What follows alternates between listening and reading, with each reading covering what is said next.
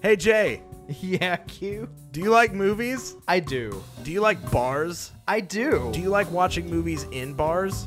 I've never really done that before, but should I? The world needs to watch movies in bars, and High Five is making that happen. I do love alcohol, and I do love drinking alcohol while watching movies. Can I do those things here? You can, exclusively at The Crying Wolf in East Nashville, the first Sunday of every month. Now, Q, what type of movies could I watch during this experience that sounds great? Have you ever heard of Condor Man? No, What about Zachariah? no. What about Attack of the Puppet People? You know what? I actually have heard of all of these, but these sound like fantastic experience B movies. They are. And not only do you get to watch the fantastic movie itself, but you get to watch them in their proper presentation VHS. That's amazing. So, with the FBI warning and tracking lines run throughout. Exactly. That's amazing. Will So- more people be there with us? They should be, absolutely. Tickets are on sale available through www.highfivethepodcast.com. Now, I don't have a lot of money, Mm-hmm. so would I be spending, you know, like thirty or forty dollars for this? Because that's what a night out at the movies costs for me and my family now. You can, but you'd be way overpaying. 'cause We're only charging $4. Oh, I have four dollars. Do you? Give Oh. it to us. Wait, we already, it's our show. Okay. We well, don't then have to buy tickets. to our I'll own keep show. my four dollars, but people coming would pay us four dollars to see a movie, and then they can get drinks and stuff and food at the bar. Guess what else? The bar is having themed snacks and beverages that's pretty amazing. tailored to each of the movies that I mentioned. That's pretty amazing. So uh, they can see movies such as Condor Man, Attack of the Puppet People, uh, Frankenstein meets the Wolfman. The Howling 2? Ooh. What about Zachariah, the psychedelic Western opera? Definitely. I love it. So, they need to get their butts the first Sunday of every month to the Crying Wolf in East Nashville for High Five colon home movies. I'll be there. I'll think about it.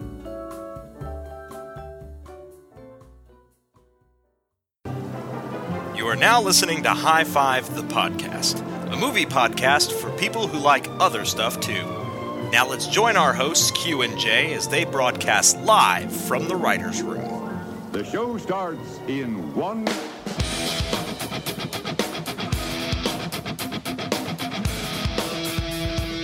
Well, it's good that we just got brand new cords for the microphone so they can sound crisp and clear. True and that. now the crispness is really just the bubbles from the Crisp. beer. Crisp. Crispin Glover. Crispin. Crispin. Crispiny. Do you think Crispin Glover has sued the alcohol Crispin for using his likeness, Yeah, like he for did sure. with dude, like he did with Back to the Future? Of course he did. He's all over the place suing people. He is. He is very litigious. You know what? But I take that back. I love Crispin Glover. Don't sue us, Crispin Glover. Yes, please. Keep your lawyers far from us. At first, I thought you said keep your loins far from Yeah, us. yeah. Since you went Keep all, your paws off my silky draws. you Crispin went all Glover. like to kill a mockingbird on I that. did- I you did. keep your lawyers far from us. Far from us. Uh-huh, uh-huh. But now I I'm say I now I'm s- French. no, I was doing um. Oh, what's that? yeah, Pierre from all that. No, no, I was I am in this bathtub. no, I was Wee doing. wee pee pee. I was doing the big rooster from Looney Tunes. I say it, foghorn leghorn. I say, I do. I see, I see, I see, boy. Ah. Um, all right. Oh. So anyway, moving moving right along to welcome to the show in which you have no idea what we're talking about. I say, I do. This is, uh, as you know, f- loyal listeners, this is a High Five podcast with your loyal hosts, Jay Me, and uh, Q. Q, or also now known as Dr. Q. I mean, it- congrats on your Thank you. doctorate. Um, I spent about four days Nice. online, and I am now a 100% certified medical doctor. Which is great. So I will not refer to you as doctor, but now when you tell me you want to play doctor, you'll actually have a reason. Yeah, one hundred percent. So, uh, so yeah, so that's that's what that's how I roll up in this piece. But That's not what we're, talking about. That's today. not what we're talking about. But it is kind of what we're talking about. Oh, Because yeah? just like I was a one-hit wonder in the medical profession. Oh my god. This episode has to do with one hit wonder directors. Now, do you think that that's a good enough segue to get us into a high five? I don't. I I really I think that's probably the worst segue we've ever done. And you know what I would say to that is, I get knocked down, but I get up again. Tub thumping. High five! Should we high five? High five! And we are back. And we are back. Uh, recording this episode of High Five, Take two. which focuses on One, One-hit hit, wonder, wonder directors. Now, what does that mean, Q? Um, well, that one time that the flock of seagulls directed that movie about, I think it was called Hair. I love that movie. Uh-huh, Was and that it off the starred Broadway Meat- musical? It starred Meatloaf, and was about I don't know where I was fucking going with that. I thought there was some. I was Funny about to say, don't you dare refer to Meatloaf as a one-hit wonder. I thought there was some funny. I would do anything for love, but I wouldn't. Do but I that. won't do I that. won't refer to him. Do you think that song's about butt stuff? Yeah, well, of course. Okay, cool. Yeah, yeah. Just wanted to make sure. It's forced butt stuff? like a bat out of hell. forced butt stuff. Though. Okay, yes. Not just like consenting butt stuff. When everyone's on board with the butt stuff. Yeah, no. No, not about that. This is non on board butt stuff. Should we introduce the show? Yeah, we should do it again as we have. This is High Five the podcast. no, but seriously, we're talking one hit wonder directors this episode. Now, this is a weird one. Uh, we were talking about, you know, because we've run through a bunch of the normal topics, so to speak, regarding like genres or specific actors. Right. And we wanted to do something that was a little different. And so we had, after much thought and effort, Deliberation. mac- some may say maximum effort. Deadpool reference for you. I liked it. Um, you know, crying, deliberation, Yes. arguing. Forced butt stuff. Um, then we hit upon the fact that we wanted to do something that is is oft not discussed. You know, I mean, we've been hell, we've been doing the show for like a year and a half now. We have shows coming out every single Friday. We've gotten to the point now where just saying, "Oh, the top five action movies" is not is not really fun. No. we we got to change it up now. We want we want to give the listeners, all two and a half of them, what they want to hear. Right. And what they want are lists that they can't find anywhere else. you know, we don't want to just crib other people's lists. We want people to crib our lists. That's right. And, And- so we're we're setting the bar today. We're setting the standard for weird lists that you didn't know you wanted, but now you can't you live totally without. want. Can't live without it. So now, Q, explain to me. Everybody knows what a one-hit wonder song is. You, you mentioned flocks of seagulls. I've mentioned tub thumping. There, we could the, we the list could go on and on and on and on. But Barbie girl. sure, oh, I thought I thought I'm the too- list was just gonna go on. I'm and too on. sexy. Yes. You know But you are Oh, Things- you mean the song, not just the things of statement? that. You know, tainted love. My Sharona. Eh, it eh, it just goes on and on and tainted. on. And on. My Nikki. Sharona. Wrapped up like a deuce, another roller in the night. Turning Japanese. Yes, I'm turning Japanese. I, I really think so. Ooh, we went like operatic. on I liked one. that. Me too. Mm-hmm. Um, but when we're talking about directors, how did you put this list together? Because we didn't give any each other any stipulations whatsoever. All right, so for me, my list basically consisted of I went through and I picked uh, movies by directors. Now, th- it's not necessarily the only film that they have ever directed, Okay. but it was the film that brought with with it the most critical or audience acclaim. To Sure. money making acclaim. So- so it's either a financial success or a critical success. So your list, uh, these directors have directed multiple other films, even some that people may have heard about, but there was one true hit. hit that that they were like, wow, this is by all standards, this was a very successful movie. Okay. I'm actually glad to hear you say that. My list is very similar, although I did try and really be judgmental on some of these because there are a few that I desperately wanted to include, but when, you know, looking through their filmography or thinking about their filmography, I noticed that while the other ones weren't as successful as the one everyone's familiar with, they were relatively wide released, you know, not too panned. And so I wasn't able to include some of these directors. I tried to keep mine to where they really only had one thing that their name is associated with, Right. and then either disappeared completely, as in one of mine, he literally directed one movie and then dropped off the face of the earth. like literally, like f- like flat earthers believe. Like Yes. he just Just walked, to the edge off the side and and right off, right off the side. and then he just like floated like Sandra Bullock gravity style. He's still out just, there. He's like, clinging to a in space outer Goodman. space. Nice. Yeah. Um, but then some of the others were they would make one movie and then all their others would be duds. Um. Okay. So that's kind of where I I landed. Yeah. And now I will even say that there may be a director or two on my, I mean, on yeah, on my list that some of their other movies may have even been like not horrible movies, Right. but they never reached the level of success that this one film gave them. I'm definitely curious to hear your list because I think that yours will have some of my honorable mentions that I edged out because I was so particular about. Because you're real into edging. yeah. I'm edging this whole episode. That's weird. Just so you know, that's why I sound so happy and disappointed. and disappointed at the same time. Um, so yeah, I mean that's kind of where my mindset was from this. Uh, I would love for us to to dive in if you're ready, or is there anything else you want to bring up for the listeners at home? That's just, such a weird way trying to- to say that. I'm trying to be more professional. I'm sure everything about this episode up to this point has been nothing but the utmost example of professionalism. you have to say things in a deep operatic voice that sound important. Lion, witch, and the wardrobe. Do you also just drop your R's because I noticed you're doing that. Shakespeare. things that sound impotent, important. impotent. All right. Yes. No. I I'm- think three of my directors are impotent. Speaking of impotency, I'm ready to dive into your list. Uh, Okay. Uh, Segway. so I will start Jay's list. Jay. Um, and you know what? I'm actually going to start at number five this time. Ooh. Work my What? way up. Mind blowing. This is going to be our one hit wonder episode. It really. This is gonna be it. this is just gonna be the last Show is episode. canceled, everybody. After All right, this. here we go. Recorder may not even work anyway, so it's fine.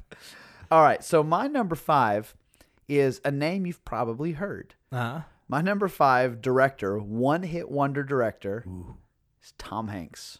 I have heard that name Yeah. and because it is also my number five. Is it really high five? Tom Hanks is my number five for that thing you do. That thing. Oh no, I was talking about Larry Crown Affair. yes, because that was a critical and fucking uh, financial just windfall for the studio. No, I'm of course talking about that thing you do! Exclamation point. Um, I do have in my notes followed up with Larry Crown affair with a with a frowny face after it. So you're rating him like the girl in Mallrats. Yeah. you're I have just a- like you just like codexed all your directors Yeah. by like how you slept with them. if I if I have like a, a cloud, it means I fucked the movie in the bushes. Ooh, I like If I have an X, it means I orgasmed. it. Nice. If I have a smiley face, it means they made Thomas Crown affair. you mean Larry Crown affair? Did I say Thomas Is that, Crown affair? It's not even a fair. It's just Larry Crown. Oh, it is. Oh, I'm thinking Thomas Crown affair with Yes, Matt you are. Damon. No, it's still the wrong movie because Thomas Crown Affair had Pierce Brosnan in it. My God. What am I thinking? What's the Matt Damon one? I have no idea. I'm You're not good- literally just like making up shit. I'm not this good at point. movies right now. Um, I Which re- is a terrible way to start our movie related podcast. I don't know movies good. I can't speak good. welcome to neither. this brand welcome to this brand new episode of I don't know movies good where we just speculate on movies that don't exist. and misinform you about actors that may or may not have been part of anything that we discuss. Oh, I hate you oh god. so much. But we're hey, but you can't hate me too much cuz we shared our number 5. I was thinking of the talented Mr. Ripley. That's not Thomas. That is Crown not Affair. even close That's to. not yeah, even- but I don't even know why. That's like, yeah, I can't even say that's a Bill Pullman, Bill Paxton situation. Those are just two completely different movies. Even the names aren't similar. They have names in them. they, did- they, you're right. They total and actors. You know what? You know what it is. What? They came out in the same year. Did they? Yeah, they came out within a month of each other, All right. which is why I got them confused. I'll give it to you. That's that logic still That doesn't make sense. That's uh, that's all my right. big reach. But yeah, no, number five is Tom Hanks for That Thing You Do. Yep, I love Um, that movie. Tom Hanks is a national treasure as an actor. For Um, sure. Even as a producer. Uh, Yeah. we, we watched Sully recently, and it's very, very good. and let's say as a human being. oh my God, as a human being, this guy is amazing. I know they made a joke about it on Saturday Night Live, but if him and The Rock ran for president and vice president, I would vote for them. Oh, definitely. in a heartbeat. I won't even care what their platform is. Like 100%. our platform is on like legal murder. I'd be like, yeah, sounds good. Yeah. good for you guys. Well, knowing that it's The Rock and the state of the country that we live in, it pro- their platform would probably be electrolytes. their platform would probably be like I don't know, like a solid oak of some Yeah, sort. It's what plants crave. Because the uh, the rock is huge. Oh, yeah, Um, 100%. But so we should talk about that thing you do because that's your number That's what five we- as well. Yeah. All right, so I saw this movie in the theater Oh, nice. several times As did I. uh, because, as you know, technically kind of falls into one of my favorite genres. It's technically a musical. Oh, I thought you meant Beatles spinoffs. Yeah, 100% that too. But no, mainly it's because it features music so prominently throughout does. the movie that it kind of falls into the musical category. Not the spontaneous musical, that nobody's bursting out into song. Right. But there is uh, songs that were created specifically for the movie, Right. for this fictional band. Full length songs too. Absolutely. They had an album. I owned the album. it's it's a pretty good album. It is really good. The Wonders were pretty good. they were. And and you wonder why they didn't have more hits. Wonder, wonder who I wonder who who wrote the thing you do. Yep, Uh, that was the thing that just happened. um, but yeah, I mean, when you think of one hit wonders, it's almost almost outside the purview to think of someone like Tom Hanks. But knowing that he has, and I hate to say this because I love the man, but basically failed as a director after Right. that. I mean, he did Larry Crown, and that was about it. I don't Well, think he's had anything else. Well, you know that he had a record label off of this too, right? Um, Playtone, Playtone. Records, which Yeah. was the fictional record label in the movie, Right. Which then became a real record label that put out their the album, right? and is now still his record label. Like Which you it still have things feels- released on Playtone. it feels like a real record label. I mean, I know it sounds like a is, real it- record but it label. yes, it definitely feels and sounds like something that could have and should have existed. Totally. Um, I when I saw it, I loved that thing you do. I I thought that all the actors in it did phenomenally well. I was a huge fan of Steve Zahn because of this movie. Oh, totally. Now he's been in a lot since then, and you can you know you can decry the merits of some of his films. Um, some of them are really good. Goon is actually very good that he stars in, but you know it's hit or miss for him. It really is. But that movie was he was perfectly cast as that Did you say sarcastic. Goon? Yeah, You mean the Goon, like the hockey movie? yeah. Is it the Goon? That's not Steve Zahn. It's not. Oh, you're right. That's Jesus Christ. What What are you doing tonight? I don't know. I'm looking at the wrong Wikipedia What's, page. is what I'm what's doing. going on? You're right. Are you okay? No, that's uh, what's his face? And uh, let's From be American Pie. Sean Sean William Scott. Let's be Yeah. honest here. Out of the two of us, you're the more knowledgeable one. I- so the fact that I I'm throwing you a bone this episode. are you though? No, Oh, I feel like you're stroking out. Maybe I think I Are might you be. okay. Other than other than the fact that your answers have been real weird and half of your face is drooping, I'm very concerned. My uh, my heartbeat is a one hit wonder. It's just no, no, because it hits once, and then you wonder where it went. yeah, exactly. Oh, that's sad. Don't die. But okay, I I still have so much more planned for our podcast. I do know Steve Zahn is. Let me put that out there. He was on Friends for an episode. Um, Yes, but I, all he also started Happy Texas. which is pretty good. That's a real thing That is that a he was hockey movie. actually- That was actually a hockey movie, wasn't it? Oh, What is wrong with me? I'm pretty sure that was dance choorography. no. What, is what I had to Happy do. Texas is about dance choreography. Yeah, I don't know. I'm just gonna go with you on that one because I've been wrong so I, much I don't so know far. if that's true either. I think I just made that up. Uh, Steve Zahn, also known as uh, Steve of Zahn. Wow. I'm back on top now. yeah.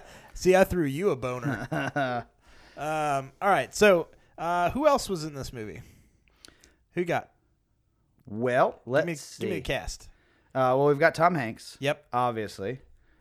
He played the manager. He did. Liv Tyler, Ooh. da- daughter of Aerosmith. the whole band. Yeah. Just they all pulled their semen into one person, and it just became Liv Tyler. They didn't put it into one person. They crafted it oh, like and like, then put it into like an oven burner. So and then sh- she came out and they just so painted her. she's an artisan human. Yeah. Like- it's like one of those where you go and you make and paint pottery together, Yeah. but they all just jizzed onto a table and then spun Sculpted it around it. with their feet. ghost And- style. yeah. So Uh, somebody was just like helping them pile up just mounds of jizz. Yeah. That's And- And disgusting. that's where Liv Tyler came We've said from. a bunch of gross shit on the show before, but that may take the cum cake. Well, from now on, anytime you see Liv Tyler, just know that she's a mountain of jizz. That's terrible. this episode is brought to you by Liv Tyler. mountain of jizz. mountain of jizz. All right, so No, well, who we Yikes. do who we do have is I always forget this guy's name because I think he looks like Colin Hanks, but Tom Everett Scott. Tom Everett Scott, who wasn't he in like a a American Werewolf in London like reboot, like spinoff American Werewolf in Paris? or Yeah, something? he was because he looks like the guy from does American look like the Werewolf guy. in, in London. Um, he's been in a bunch of stuff. He was in uh, he was in La La Land. yeah. this- he this was year. He was also in uh, Thirteen Reasons. Have you seen that show yet on Oh, Netflix? He you played know, my the wife dad watched that. of one of the Yeah, characters. my wife watched that. I like Tom Everett Scott. I think he does great in this movie as uh, as guy.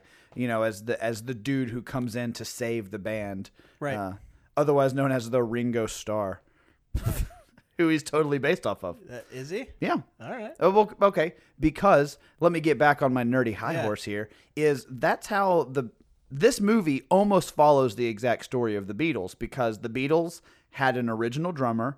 That drummer hurt himself or got sick and was not able to do some shows and go on tour with the Beatles. So Ringo Starr stepped in and became their all the time drummer. Now, unlike that thing you do, no one would say Ringo Starr saved that band and made them famous. But, you know, Tom Hanks had to take some liberties with the story.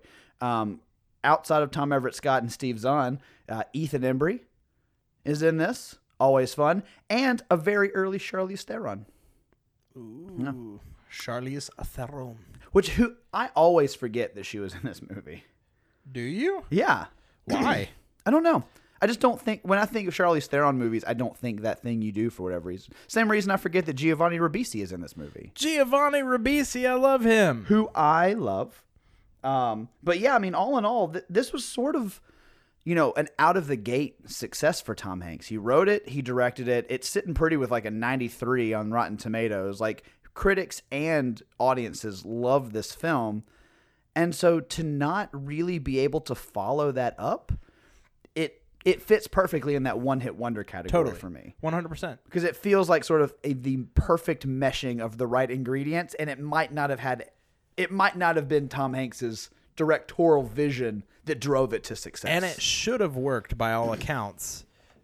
And he should have been able to repeat the success. I he uh, of everybody on this list, he's the one I'm most surprised by that has not had a follow up success. Like he didn't take the uh, one director that or actor turned director that won't be on this list, Mr. Uh, ben Affleck. Oh, yeah. who has had hit after hit, Multiple hits, and hopefully the new Batman movie will also be one. Uh, which he probably is, he is no not, longer though. directing. I know. Now it's Matt Reeves. which I'm fine with. But honestly, that's gone through so many changes. I'm really scared. I'm really don't know. I'm really I scared. really about don't know it. how. Although I did see Wonder Woman recently, And it's and awesome. it's good, so it kind of gave me a little bit of a DC rebirth. I was very happy that they listened to our episode and then took all of our advice. Isn't it flattering? Yeah. It's just nice to know that the big wigs at DC really, really value our opinion. They somehow heard the episode that we recorded and released on the day that Wonder Woman Right. was released. They somehow incorporated all of our advice eight months previously. Into the film. Amazing. Well, It was- that's- it was uh, great. It was that's- really nice of them. That's what wealth and power gets you. Yeah. is the Time ability- travel. exactly. The ability to time travel. 100%. But I am honestly surprised that Tom Hanks hasn't been able to follow this up because he's been around successful directors. He's been around successful. I mean, he's worked with the stories. best. He's basically a, he's part of the Spielberg staple. Spielberg staple. Or He's worked stable. with Clint Eastwood. Yep. Uh, I mean, This dude has done it all. and The Wachowski he- siblings. That's true. He knows what a successful film set looks like. He knows what a f- successful script looks like. So the fact that this was his kind of one and only really hurrah is very surprising. surprising. Um, I would like him to, you know, come back and make something fantastic. It definitely wasn't Larry Crown. No. Did you see that? A nope. It was abysmal. It's not. I good. heard enough negative stuff about it that I just didn't care. Also, after watching the trailer, I just didn't care. Yeah, it's just basically the whole movie is hey, Tom Hank rides a moped, and that hilarious, and like that's the whole movie. And it's like, no. it's like no, that's it's really he's not. He's not. It's not great. That's um, not hilarious. But yeah, I mean, it, it was my number five. It was your number five. What Yeah. else? you- What do you want to say Solid. about it? Um, no, I mean, uh, you pretty much hit all the bullet points for me. Um, I think for me, it was one of those movies that uh, really registered for me with the musical side Mm-hmm. of things. I love that era Yeah. of music.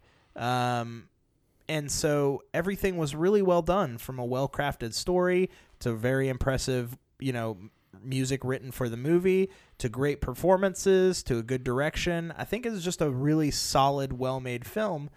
And like, I, you know, I can't agree with you more. I'm pretty bummed that Tom Hanks hasn't been able to put out another. Right. So, and I have a feeling we're going to say that a lot with some of these because Yeah. some of these one hit wonders I loved so much that I wanted nothing more than a spiritual successor to Right. what they've done. And I just haven't gotten it. So I've got a massive case of movie blue balls. And I honestly, I get to the point, and this is outside of the list conversation, but I think it's an important one to have, is because of some of these movies and because of some of these directors, Uh-huh. especially the ones that I have in my honorable mentions, when a director comes out of the gate and is fantastic, Right. I get very, very nervous because I don't want their follow up to be to not be good. to be terrible. Like I can tell you with 100% certainty that um, Jeremy Saulnier, who I've talked about on the Oh, show yes. before, who made Blue Ruin And when The Green Room? Yes. When I watched Blue Ruin, I was dumbfounded by how good it was. And then when Green Room was coming out, I was so nervous that it was going to be just schlock and that he was going to kind of disappear off the face of good directing. Right. That I went into that movie very trepidatious. Luckily, it's fantastic and he's going to be a gem in the movie world, but like it's that type of thing that always makes me nervous now because of some of some Right. of these. Yeah. And actually my number 4 is a kind of a perfect example of that. Segway. Do you see how I did that? I did. Um, well, this one's going to be kind of. I don't know if everybody's going to agree. It's a little risky. Um, but my number four Risky business. is Paul Brickman from Risky Business. Oh. Puns are fun. I know, right? Um, so Paul Brickman, a lot of people haven't heard of his name unless you are just a diehard fan of Risky Business. Specifically, Ricky, risk, Ricky business. Ricky Business. I think that's an episode of Rick and Morty. I think, I think It- that was Rixie business. It is Rixie business. Um, but yeah, I mean, this movie is is a landmark film. I mean, it's Can what I tell you something? what I have never seen Risky Business. really? No. that's surprising. Can I tell you something else? What? I'm not a Tom Cruise fan. Well, I mean, honestly, so it's one of those things where, like, it, because I wasn't in existence at the time that this movie came out, um, at least in the scope of The watching cognitive movies, sense, yeah. right? Uh, it's never been one that I was like, I should go back and see this movie because it, you know, I of course like everybody else in the pop culture zeitgeist, I'm aware of the underwear dancing scene Right. from this movie with him like sliding out in his socks and the sunglasses. So I've I feel like I've gotten the best that that movie has to offer. I, I might disagree. I might disagree with that. Uh, do you know the premise of the film? I d- is it just Tom Cruise has a house party in his underwear? no. Oh, okay. Okay, so the premise of the movie is that Tom Hanks's parents go out of town for a while. All right. And the the sliding in his underwear scene is like it's basically the Home Alone montage when he's eating all the ice cream and It's- watching it's whatever he the, wants. Yeah, I have freedom and I can do whatever I want to do. Exactly. Okay. So what ends up happening is he meets this girl out and about. They have sex and he basically falls in love with her to find out she's a prostitute Oh, things get quickly out of hand and basically by the end of the movie he's running a brothel out of his house to help save her what? yeah so it's sort of like a quintessential dirty coming of age comedy Okay. and it's very very good now I am not a huge fan of Tom Cruise either. Okay. So when it comes to the modern day Mission Impossible movies or his Sure. mummy abortion, I tell you um, what I did like though. Hold on, this is just a total Tom Cruise side note. I did enjoy. What was that movie? Die Another Day or li- Live Die Repeat? Or That's not the name of that movie, but that's basically what they branded it What as. the fuck it's is Edge that of movie? Tomorrow. Edge of Tomorrow. That was a solid flick. That is man. a fantastic. And you movie. know what? He's fine. He's good in that. He's fine in that. But I also think that part of the reason that that movie is so appealing is you get to watch him die eight Just hundred times over and He over gets and murdered over. so brutally so many times in that movie. Um, but yes, for the most part, you know, when it comes to his Jason Bourne ripoff movies Nah. or some of the Mission Impossibles are enjoyable to a degree. This mummy thing that he's doing, you know, Oh, and I, I like uh, I like uh, Rain Man. right? Well, Rain Man's good. It, he kind of peaked at Vanilla Sky, in my opinion. Oh fuck! I forgot about I Vanilla like- Sky. I enjoy that movie quite Yeah. a bit. You like Top Gun? eh. Top, I mean, The Top Gun's- homosexual side of me loves Top Gun. Right. Well, Tom, I mean, Top Gun's kind of a classic. Days of Thunder. You know, there are movies. I there's kind of like two segments in my mind of Tom Cruise. There's like young Tom Cruise, Sure. like young, hungry, trying to be a great actor Tom Cruise, Sure. which Risky Business falls into that category. Okay. And then there's like older, successful Scientology crazy Tom Cruise, that. It's almost like the two Michael Jacksons. Like there was Jackson 5 Michael Jackson and then there was like Beat It Billie Jean, Michael Jackson. They're like two different people. Gotcha. You have to think Yeah. of them as two No, different totally. people, or you go crazy. Right. Or your head yeah. explodes. So Tom Cruise is kind of like that for me. Okay. Um, you know, like I said, once Vanilla Sky hit, everything after that for me has sort of been a wash, except for Edge of Tomorrow. Fair enough. Um, but this movie is sort of one of those quintessential teenage comedy movies. Uh, this one also, you know, has a 96 on Rotten Tomatoes. Um, critics and audiences went crazy for it.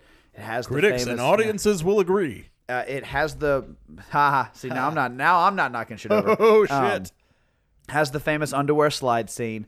But the thing about Paul Brickman is he did that movie and then basically disappeared. Like he has directed or produced some stuff. He directed a movie called Men Don't Leave, which no one's heard of or seen, and then just like Kaiser's Jose vanished in the night. And so that's why, for me, he's number four on this list because not only did he make a quintessential milestone cinema film that almost everybody, Tom Cruise fan or not, familiar with the film or not, has heard of and is familiar with to a degree, Fair. and then has done nothing. And that's it. It's not even a matter of like, oh, he directed something else and it was kind of good, but it wasn't nearly as It was good like as Risk. no, of- that was yeah, it. was that, and pretty much dropped off the face of the earth. Um, he's with there with the other guy that I have on my list that's like that. So that for me is why you know it's a little bit higher than Tom Hanks. Tom Hanks did have Larry Crown. It was people knew about it, et cetera, et cetera, whatever. But risky business. This guy hit it and quit it, All right. like Tom Cruise should have done in risky business. So that's my five and four, and you know we've we've talked a lot. So I want to hear your four, and then we can go to commercial and uh, and then come back for our Don't top you three. fucking tell me what to do. I am. I'm in charge now. I've taken over All right, you ready? to for- reclaim my manhood from messing up so many movies at the beginning. Too late. All right, you ready? I for love this? that Tom Cruise movie, The Goonies. It's the best, right? Yeah, He's so directed they ne- by Joel Schumacher. They never say die yeah, and repeat. And Right. Live and starring die and Ethan repeat. Ethan Hawke and Elijah Wood. or I Ethan Uh, love that film. Supley. Ah, if he was in The Goonies, that'd be great. was he Chunk? Yeah, he was. He did think the so. truffle shuffle.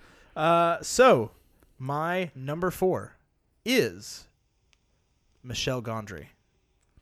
Eternal Sunshine of the Spotless Mind. You know, I had him on my list, but I did see and Science sort of of, Sleep I or- did see and enjoy the science of sleep. I saw it. It was okay. It was not the critical success that Eternal Sunshine of the Spotless Oh, Mind Eternal was. Sunshine is a, a It's a priceless gem. It is a fantastic movie. masterpiece. A So, fantastic movie. I am happy that it's on your list, but it did get. He was one of the ones that was on the fence that got edged out for me because I just love edging, and I was very critical in this list. You know what? You know what other cinema classic he did as well? Was that? most recently? Green Hornet. Yeah. See, he did Green Hornet. He did Be Kind, Rewind.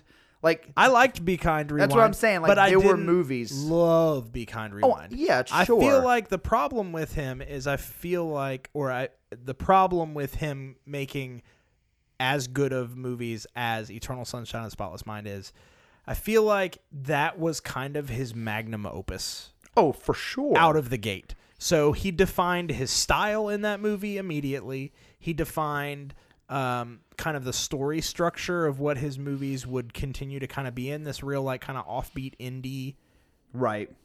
um, very like, God, I don't even know how to describe it.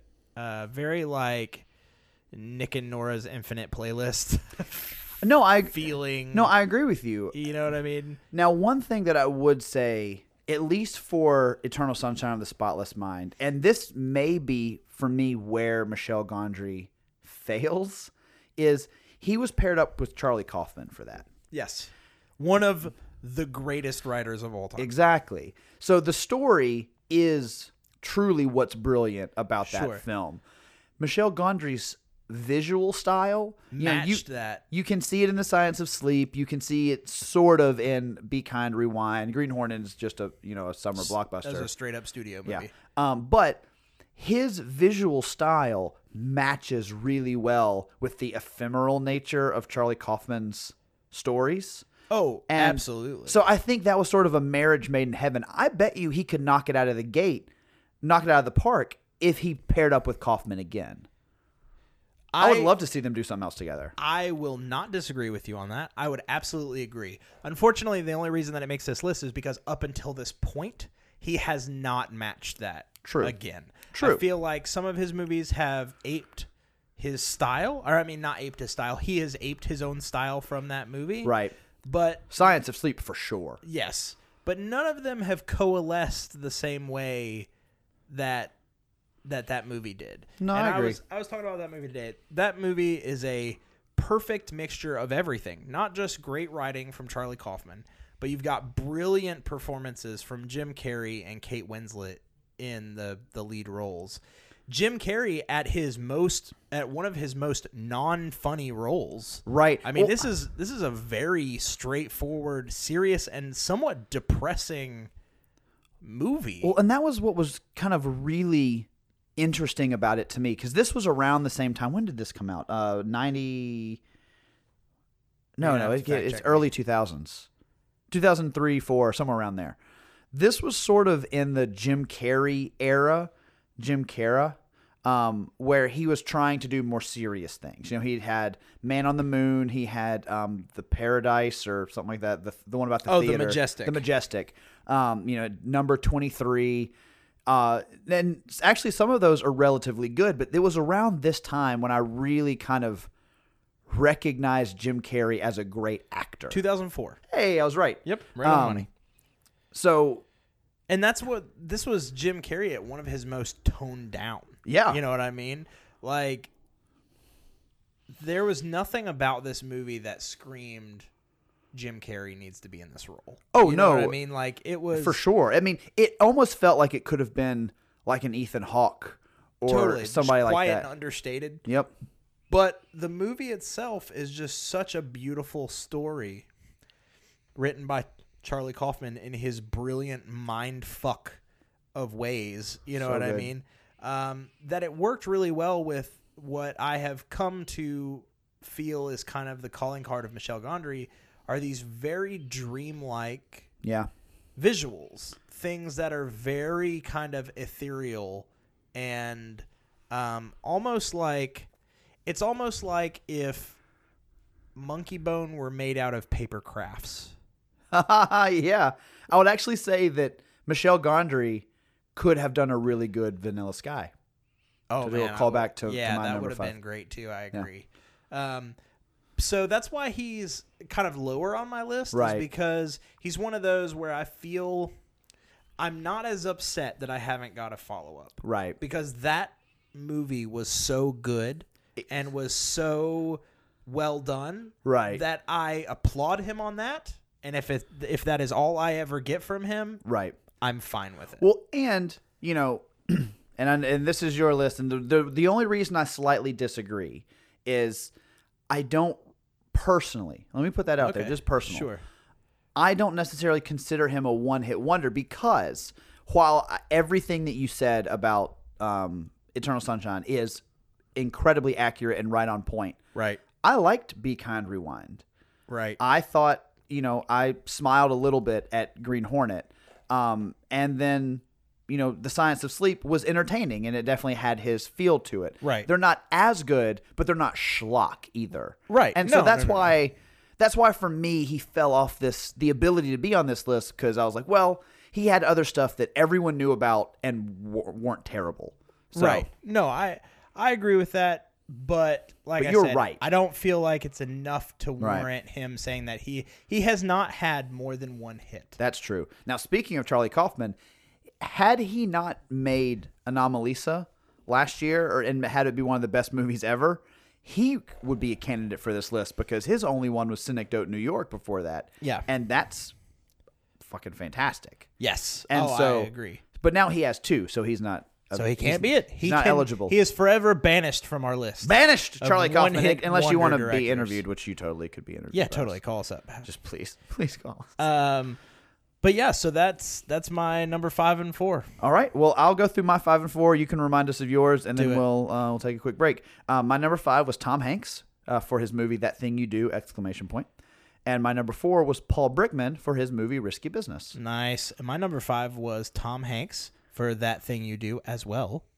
And my number four was Michelle Gondry for Eternal Sunshine of the Spotless Mind. I love it. Do you think Tom Hanks should do a follow up? That thing you're still doing. Oh shit! Like it could go into territory of like I still know what you did last summer. Exactly. I will continue to do that thing that Yeah. you do. Still doing that thing you do. Oh man, let's just continue to come up with these titles while everybody else listens to this. All right, listen to this, guys. We're gonna make up puns.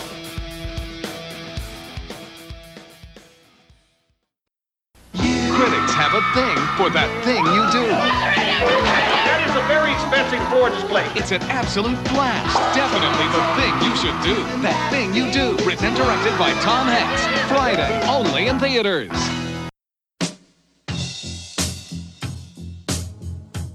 So your folks are going out of town. Just use your best judgment. You know we trust you. You got the place all to yourself. A good time, Joe.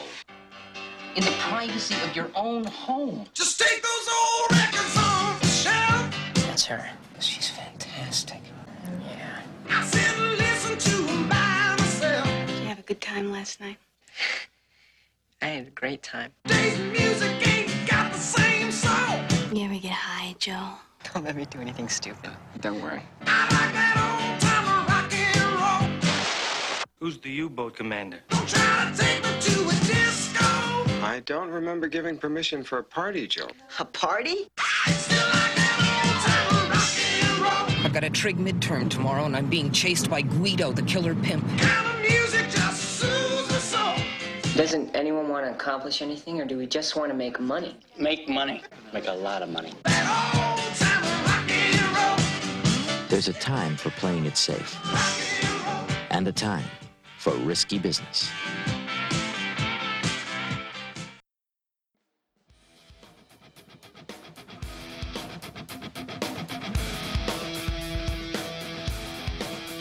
Uh, there's that thing you did. Or uh, how do you do that thing you do? Um, that thing you you're still. No, I already said you're still doing. I'm out. I got no more. Uh, we came up with a lot though. how do you do do That thing you that do thing do. you do do That thing you do do. do do do We're professionals, right? Yeah, It's like- because it's like it's like poop. Uh, Uh, Ah. all so right. my number three. yeah. Uh, speaking of number three, that's a shart. I always thought that was uh, Liv Tyler. oh snap! Call She's back. a pile of cum. Uh, Liv Tyler colon pile of cum. that's her formal name.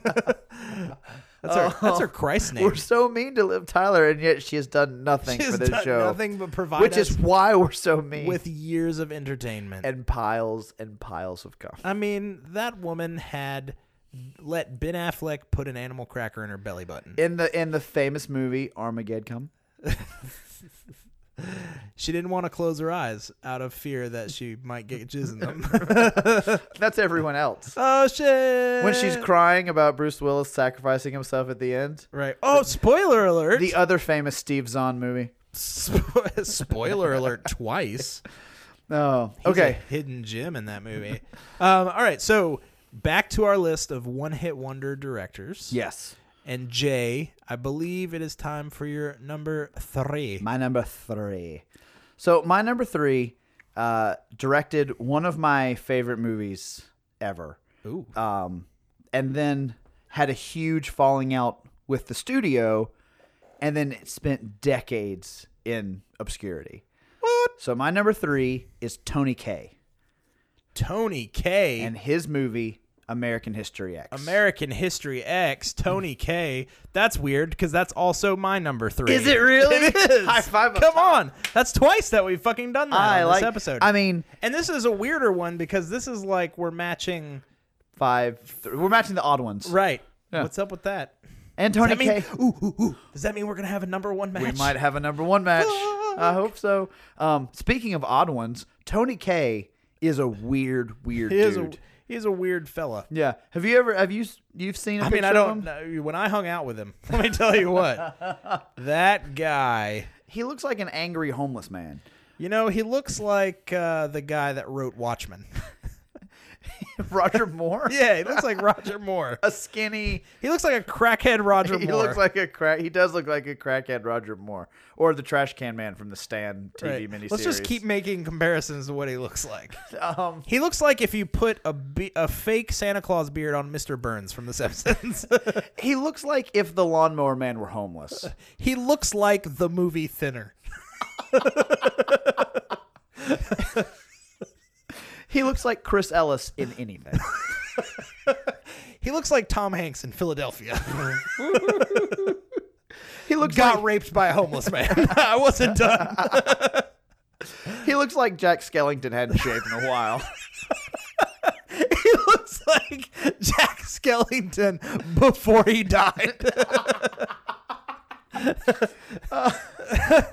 he he looks like Tim Burton had a really bad day. Aw. He looks like Tim Burton and the lead singer of Silverchair had a baby. He looks like the whole band saliva. He just looks like saliva.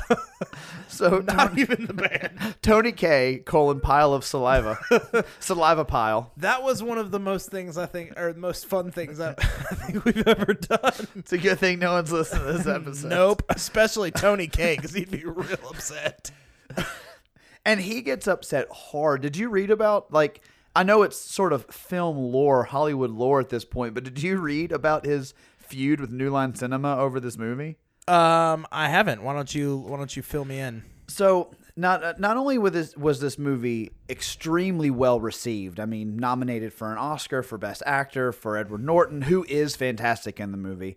Um, you know, ninety six percent user score on Rotten Topano- Tomatoes. Topangos, Topata- Topangas, Topangos, rotten Topangos, Rotten Topangos. It's just a Boy Meets World ranking system for all the It is. episodes. rotten Topangos.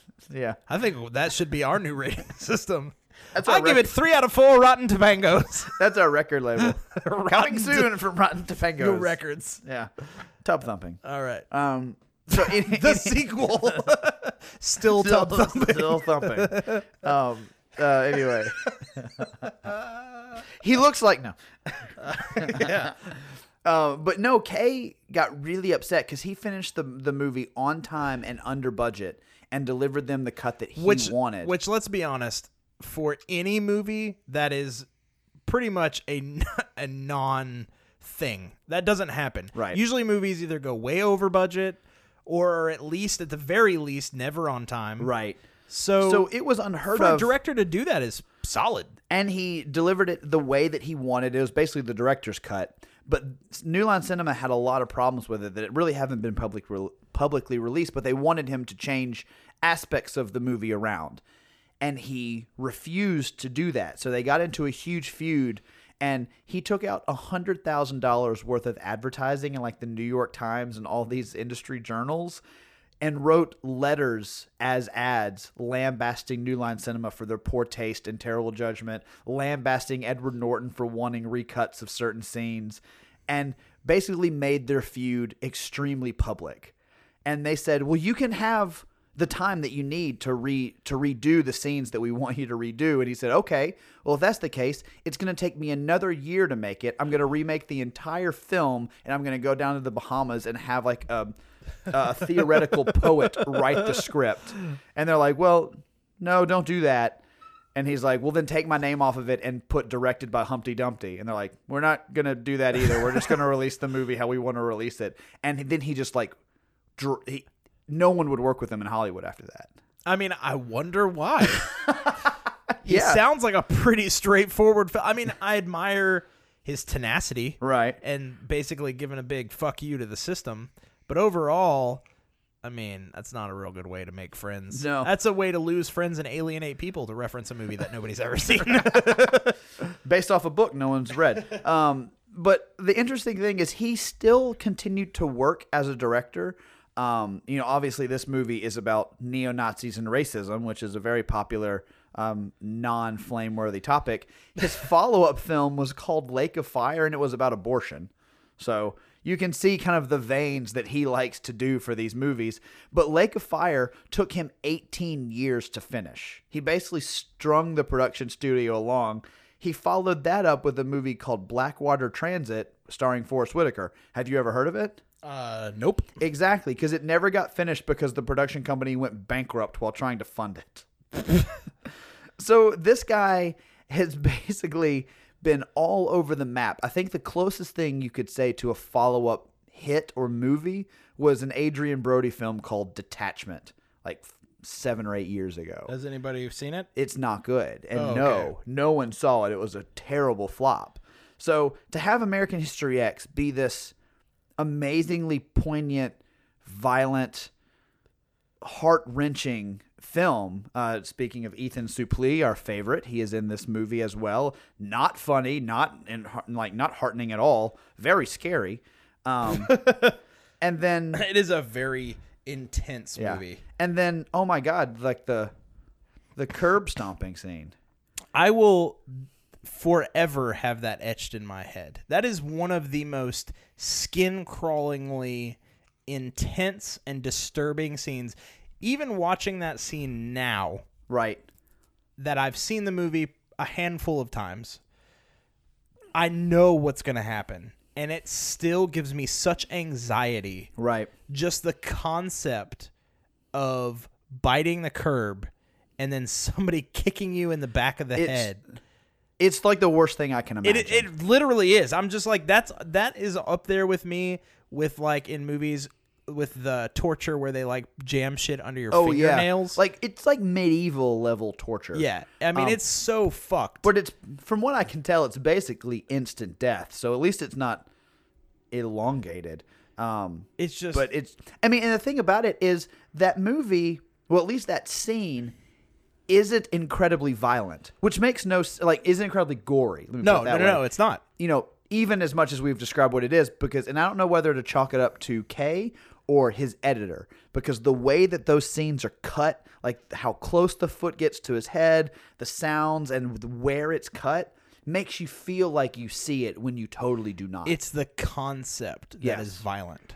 You know what I mean? oh, it's so. Oh. And it's and it is. It's one of those stomach churning kind of like sickening scenes. It is one of the most intense Yeah. and violent scenes in cinema history. You want to know another X, thing about this Cinema movie? History X. That still, like, is something that has been cemented and burned into my brain because of this movie and has no reason to. Feruzia Balk, No, but I mean, yeah, I get it. Um, Edward Furlong. the no, the the dad from Boy Meets World Uh-huh. is in the movie, and he's Edward Norton and Edward Furlong's racist father. And all Oh, the yeah. flashbacks. Yeah, yeah. And he is so racist, and he's cursing and saying so many terrible things.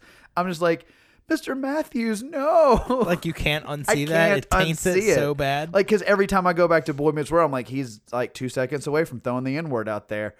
it's just because I even think he worked. No, he was an army man in that, a police officer in that one. I was thinking he also ran a grocery store, but I'm thinking of the grocery store Right, scene. right, right. Anyway, but yeah, to have that movie and be as timely, as poignant, as violent with, and have the ending that it did, which the ending still to this day haunts me Oh, for sure. and to never really follow that up with anything of note is very disheartening. And he's three on my list because I'm just upset that I don't have more from him. Oh, agreed. Um, for people who haven't seen it, uh, if you have not seen it and you don't want the ending spoiled, we're going to talk about it because you can't not. Sure. Um, so I would say skip ahead about a minute and a half if you don't want to know the ending. But I still, it's like the end of Requiem for a Dream. Like Uh-huh. it just haunts me when I watch it or think about it. Lay it out. Just when Edward Furlong, after everything he goes through in the movie, after everything Edward Norton goes through in the movie, the Edward brothers, um, for him to finally turn around, have a change of heart, become like a strident, good person, to be murdered by that kid in the bathroom with the essay for like racial peace in his hand because of shit that happened way earlier in the film and then Edward Norton's just holding him is I I can't I hate and I love the end of that movie. It's because it is it is literally one of the most bleak endings because there is no redemption. Like I mean there is redemption for the character, Right. but the world that it exists in Yeah. has there's no redeeming quality. I mean It's not like- for Edward Norton. It's for sure. Exactly. It's like or Edward Furlong. Yeah. uh, it's one of those things where it's just like no matter it doesn't matter if you change your mindset the world hasn't changed its Right. Ah. mindset you know what i mean and so it doesn't matter if you decide to become a good person the world is still going to fuck Well, you and the idea that sometimes things you do have irreversible consequences no matter what happens to you in between. yeah absolutely just that idea of sometimes you make choices that are so bad it there's going to be a fallout no matter how sorry you are and it's just oh heart-wrenching so i, I talked a lot about that but i mean like what do you want to add about that movie because you're number three as well Um, Yeah. Um, basically, once again, all the bullet points that we've touched on. Um, but I would say also, you know, to add to it. So um, this is one of those movies, once again, and this is kind of why it ended up on my list. I'm fine with this being the the the Tony K movie that I get. right Um, I don't know that I want to see more output from a director with that kind of vision. You Right. know what I mean? Like, Right. Like you, I know you mentioned offhandedly "Requiem for a Dream," and I've said I've seen this movie a handful of times. Most of the time, when I've seen this movie, it has been with other people, me introducing them to this movie me too this is not a movie that I would ever just go, yeah, you know what? I'm in the mood to see American History X. This is a movie where I have been speaking with somebody and I'm like, have you seen American History X? And they're like, no. And I'm like, fuck. Like, we're watching this We've got to watch this and then we're going to talk about it. i do that with requiem for a dream I do to too people. because that's not that. Once again, that I think um, there was that list that was floating around a year or two back, and it might have been a BuzzFeed thing, but um, that was like the top ten most one-time watchable movies, or Right. like the best see it once Right. movies. And this is on there for me. Like I Yeah. feel like you really only need to see this movie one time. it's ki- it's kind of like all of lars von trier's movies Yes. or um or ah, I forget the name of the director, but the guy who did Funny Games. Oh Like, yes. you need to watch Funny Games if you're a fan of films, sure. but you you can only watch it like once. Yes. Like you, That's not, enough. You not only want, you only can. Like your mind won't let you watch it twice. Right. And so for me, once again, kind of like Michelle Gondry, I feel like I've seen what this director has to offer. It was really good, but I'm fine with it being Yeah. like I'm not gonna I'm not wallowing in the fact Right. that I'm like never gonna get you know a Tony K retrospective that's just Yeah. like mind blowing. It's like when you go to a restaurant and you have like the one plate that they're known for and it's super good.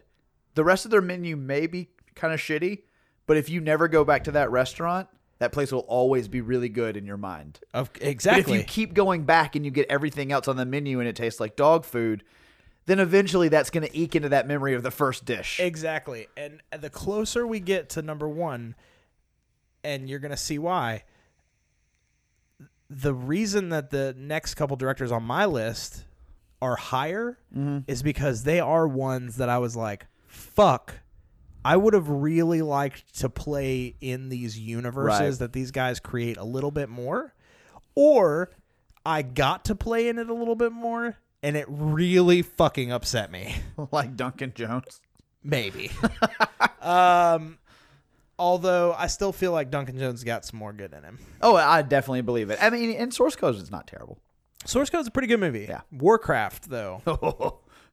But then once again, I mean, see, that's what happens to a lot of directors. They the fucking studios, p- s- you know, pick them. Um, I've heard. I don't know if you've seen much about it, but um, what the fuck is the name of the director who did Safety Not Guaranteed? Oh, um, that's not Trevorrow, is it? Uh, Colin Trevorrow. Yeah, Colin Trevorrow. Yeah, who did Jurassic World? Oh, you're talking about the Book Henry stuff. I've heard that that movie is garbage. And the trailer looks so good. We shared it on our website. Yeah. But I have heard Yes. the reviews for that have been scathing. I've read the reviews because they're incredibly entertaining for just how unhinged the critics are They after really watching are. it. Like they're critics have become like angry at this movie. it's it's the worst reviewed movie that I've seen this year. and what's weird is is That Power Rangers came out this year? I Yeah. know. And that was And Monster Trucks? that was really great. Um according to Birth Movies Death. Hell, So- Monster Trucks is Monster Trucks is getting much better reviews. than Totally. this. But Colin Trevorrow is one of those where like his, you know, and and I guess technically he could have been on my list, or I would have liked to put him on my list because while I thought Jurassic World was a serviceable movie, Yeah, it's fun. I would not say that it was a great movie, although it was a financial huge Yeah. success. Honestly, I I like that one. I know a lot of people have problems with it, and I actually am a Jurassic Park kind of quote unquote purist. But I think of the sequels that exist for Jurassic Park, it's the s- second best. Okay, but the problem is I am of the ilk that I loved Jurassic World. I mean, excuse me, I loved The Lost World. Really? I loved that. That's surprising. I that movie's no not one good. likes that movie. That's because it's I- bad. it's not though. It's bad. It's really not. Three is bad. Three is awful, and I own it on DVD. Two is pretty great. One is a The, a only masterpiece. problem that I had in two, The at only all- problem, really, the only problem was when his daughter went full gymnast and with like dusted hands and everything was like swinging from a. Well, she fucking- grew up to be that Gabrielle girl that was in the Olympics. That's true. That's one hundred percent. That's fact. That is in canon. Don't look it up. But anyway, uh, we way digressed. Um, But but he's slated to do Star Wars. Now I'm really nervous. I am too. I am too because his like his in between Jurassic World when he's like I'm gonna do a movie that I want to do. He does a fucking terrible movie that everybody's like this is fucking garbage, and they're like oh by the way he had like main writing credit on the new on Star Wars Episode Nine. Yeah. So it's like mm, oh no. Yeah, I'm not. But I still trust no. J. I trust JJ behind the scenes. So Yeah, for sure. But anyway, Back I get that though. So like, the rest of mine, I have my top two really fall into the category for me of directed a great, amazing, perfect something, and then sort of disappeared from Hollywood. Both of them pretty much match that description. Oh, so yes. It sounds like your top two may be different than mine. But Uh, shall we find out? yeah, let's find out. Give So- me your number two. Drop a deuce on me. My number right on my two- chest. Is what? my number two is Michael Cimino. Do you know who that is? Nope. He directed The Deer Hunter. That is a great movie. That is one of the best movies of all time. yeah, it was. It won like every Academy Award. Well, it yes, it it won five to be specific, including Best Picture and Best Director. Yeah. So this guy is a wonderkind. I mean, that movie is incredibly powerful. Uh, it's one of the e- easily my favorite movie about the Vietnam War. Sure. easily. Um, I mean, starring Robert De Niro, who everybody loves.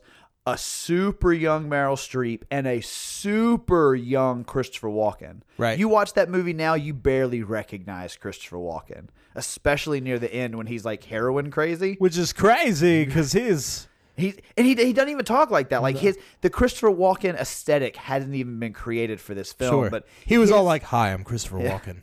his scenes, especially the Russian roulette scenes, are some of the most beautifully intense scenes filmed ever.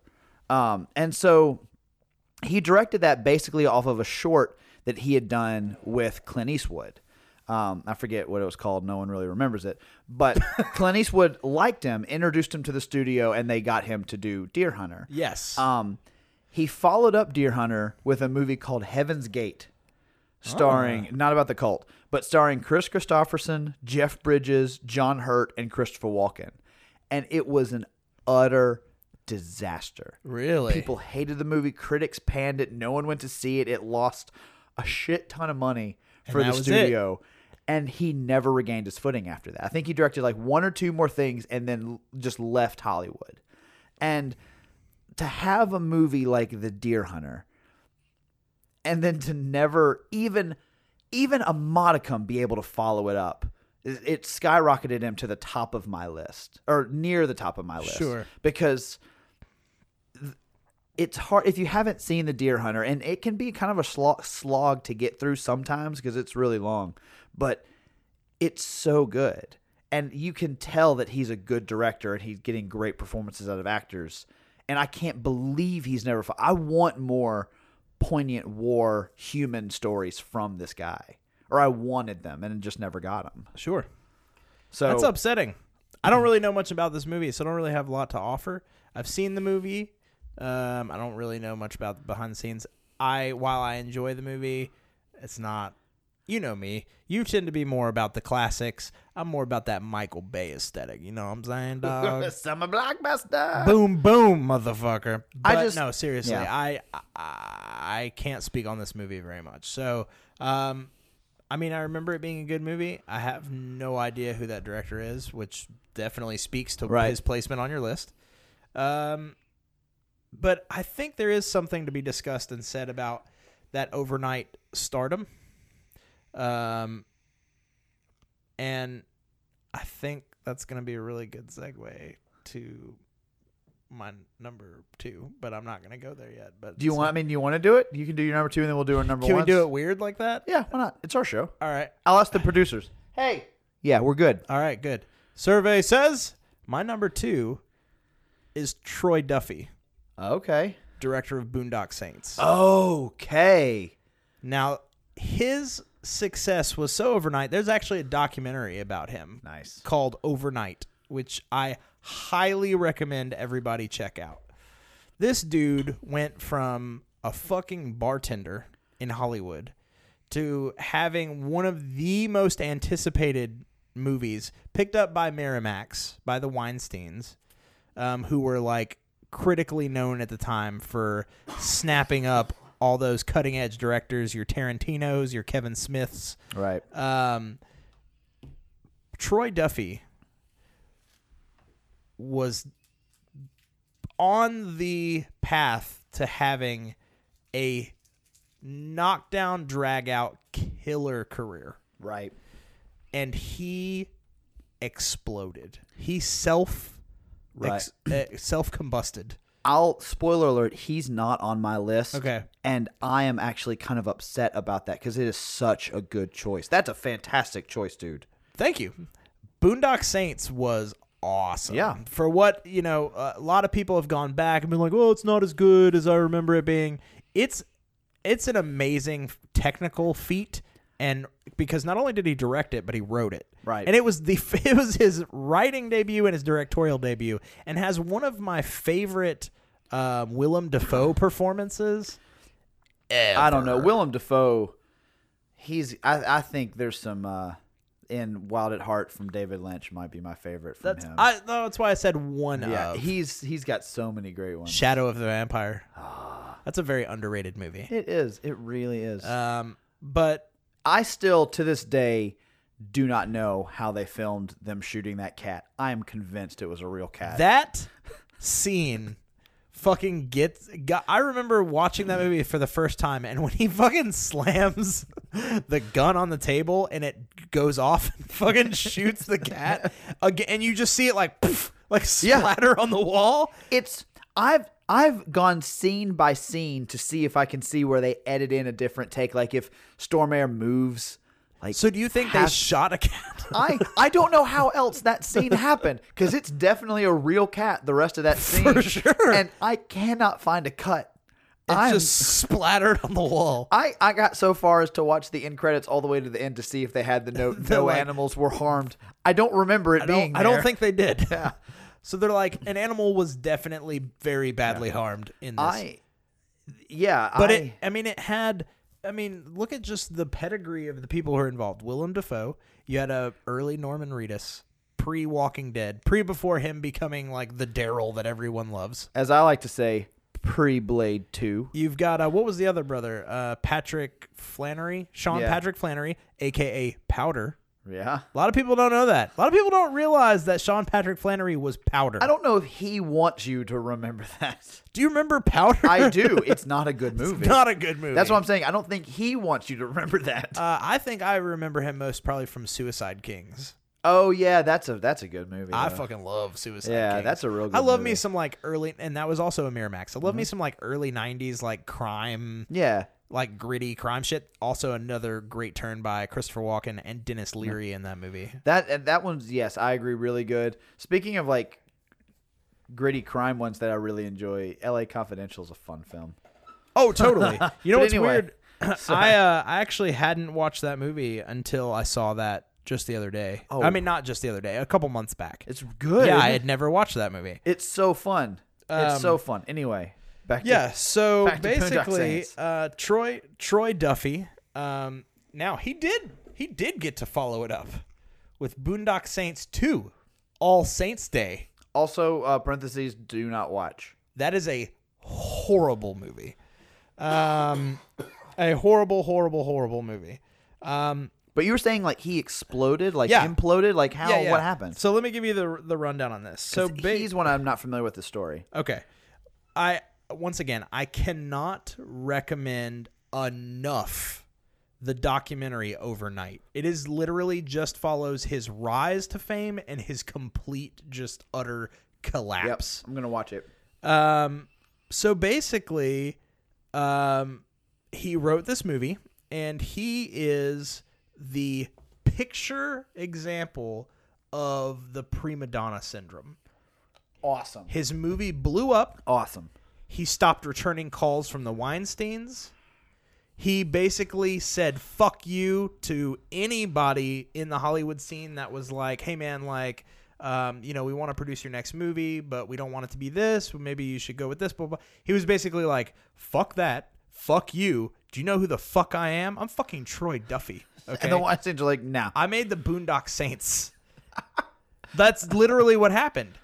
To the point where he got blackballed from Hollywood. yeah, So Boondock Saints 2 is is the only other movie he's done and he self-produced that movie. I remember reading about that. He was yeah. one of the first kind of like crowdsourced films. Yeah. You know what I mean? Like he literally went out to fans and were like, if you want this movie ever or another movie from me at some point, you're going to have to pay for it because I'm literally living in a Mm-hmm. dumpster behind this bar and I have no access to any of my connections anymore. He went full Veronica Mars. Like totally. it's like here, internet, give me money, Um so and uh, they did, and it was bad. Yes, very much so. So he um he basically was like signed on to do some other projects for Miramax. He basically squandered their money. Um he has a band or had a band that he thought was going to be the next like big rock band. Just- Spoiler alert. Just like how all actors and directors that have bands become super famous in the They're music industry. not. Just ask Russell Crowe or Billy Bob Thornton or Kiefer Sutherland or Michael Keaton. Um, so what's funny is, um, like, let me just give you a little tidbit of what Miramax wanted to do with this. Okay. Okay. So, um, With the movie or with his career? No, with with Boondock Saints. Okay. Just a little interesting history. So originally, um, Duffy at, to cast the Boondock Saints, Uh-huh. he originally wanted Steven Dorff and Mark Wahlberg I can get on board with Steven Dorff. to play the brothers. Yeah. I can Okay. get on board with Steven Dorff. Uh, Wahlberg was offered the role and passed for Boogie Nights. Smart. Yeah, I mean, got that's- it. I got to give it to it's a Marky fucking Mark. Paul Thomas Anderson Yeah, movie. I got to give it to Marky Mark. He's gonna have a huge dick, and he's gonna work with Paul Thomas yeah, Anderson. I so. got good things. I got good things you don't know about. I'm good. I Um, don't need tattoos on my knuckles. Thanks. So uh, originally, Kenneth Branagh was, uh, or Du- Troy Duffy wanted to cast Kenneth Branagh to play um, Willem Dafoe's gay FBI agent. Okay, Willem Dafoe would be better. Most definitely. Um, so there was also interest for the brothers uh, for Brendan Fraser and Ewan McGregor. Frazier was riding high back then. Yes. Um, there was also uh, Duffy reached out to Patrick Swayze to play the Willem Dafoe ro- role. um, Miramax preferred Sylvester Stallone I'm not on board with either of them. or Bill Murray or Mike Myers. what? yeah. Did they read the script? These are all like the studio actually reached out to these actors. I don't think the studio read that script. No, I don't think so either. Um, so basically, um, Duffy then, because he had zero, um, um, he had zero like drive with this movie. Um, he, or excuse me, he had zero direction with this movie because he had never directed anything more. He Right. literally was a bartender Right. who that just had a Miramax dream. was like, "I'll give you some money to make this movie," and he's like, "Fuck yeah, you will, fucking right." Do you know who I am? They're Uh, yeah. like, no. yeah.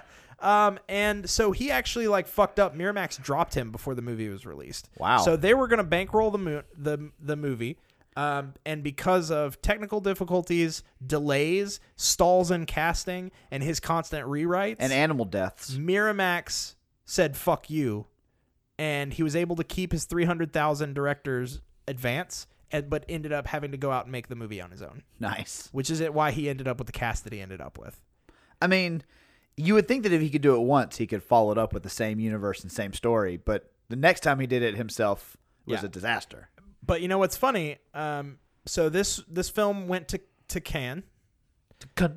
It was shown, and uh, Miller. just so you know, as well known as this movie is, only released in five theaters in the U.S. over a period of seven days. Well, I remember like this is a movie that I never remember hearing anything about. It's just always been introduced to me by friends. Yeah, that's how I saw it. Was on DVD by friends. They were like, "Have you seen fucking Boondock Saints? Like this shit is fucking awesome." It was the first viral video.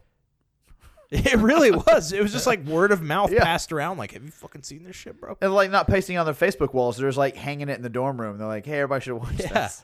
Um. So anyway, that that's why he's on my Huh. list. Is he Yeah, literally it's a good like choice. He fucking did this shit and watch the documentary, everybody. Overnight, you'll love it. Yeah, I'm gonna. I'm. I've got it on my queue. I was saving it as you were speaking. So I like. I so said, that's Q's number two. I couldn't agree more to use your phrase. I think that's a fantastic choice, and I am upset that he that I didn't remember him or I didn't think of him. Balls. So good job, good Thanks, choice. thanks, bud. Um, so my number one. You ready for this? Yes. This is to me the quintessential one hit wonder. This is a director who was an actor, uh, trained Shakespearean actor, um, had been in a bunch of films. This is directed. Not gonna be. We Yeah. are not having. Spoiler alert. we are not having a matching number one. he directed one film and it's become a classic in cinema history and then never directed anything ever again. Okay.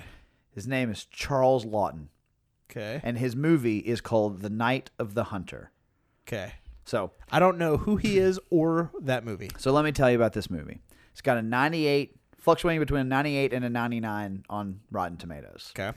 Um, this movie came into my purview because it's one of like the top 100 scariest horror like horror movies, and because most of the time the villain is considered one of the best villains in movie history. Okay. Um, so what this movie is about, I'm intrigued. So what this movie is about is Robert Mitchum, the fantastic Robert Mitchum, Mhm. plays a like a traveling preacher, and it turns out what you learn throughout the film is that he marries widows or he marries he gets close to a community and he marries like a rich widow or a rich single mother and then murders them and their family takes their inheritance and leaves town Okay. and so it's one of it's 1955 but it's a serial killer movie Interesting. so wait, the- the, movie was made in 1955. yeah Okay. So it released in 1955. Wow. So probably made the year before. So this is an old one, but it it's so incredibly I I don't know the right word. It's it's so incredibly captivating because Robert Mitchum is fantastic in it and his character is so evil, like pure evil. It's it's like an early Hannibal Lecter performance, you know? It's just an amazingly good job by an actor with an incredibly good character that they just dive headfirst into. Um and it and it really kind of um, just stays with you. Like this is one that it wasn't a super success upon its release, but quickly gained steam with audiences and critics. I mean, Eger, Ebert even claimed it to have the most frightening villain of all time in cinema history. And this will be fun for you to know. It's uh, John Kr- John Krifulski, the guy, the Ren and Stimpy guy. Oh yeah, yeah. It's his favorite movie of all time. Interesting. Okay. So, so it was it was one of those films, and it wasn't really a huge success when it came out because one of the things that Lawton did was he filmed it in uh, a style called German Expressionism.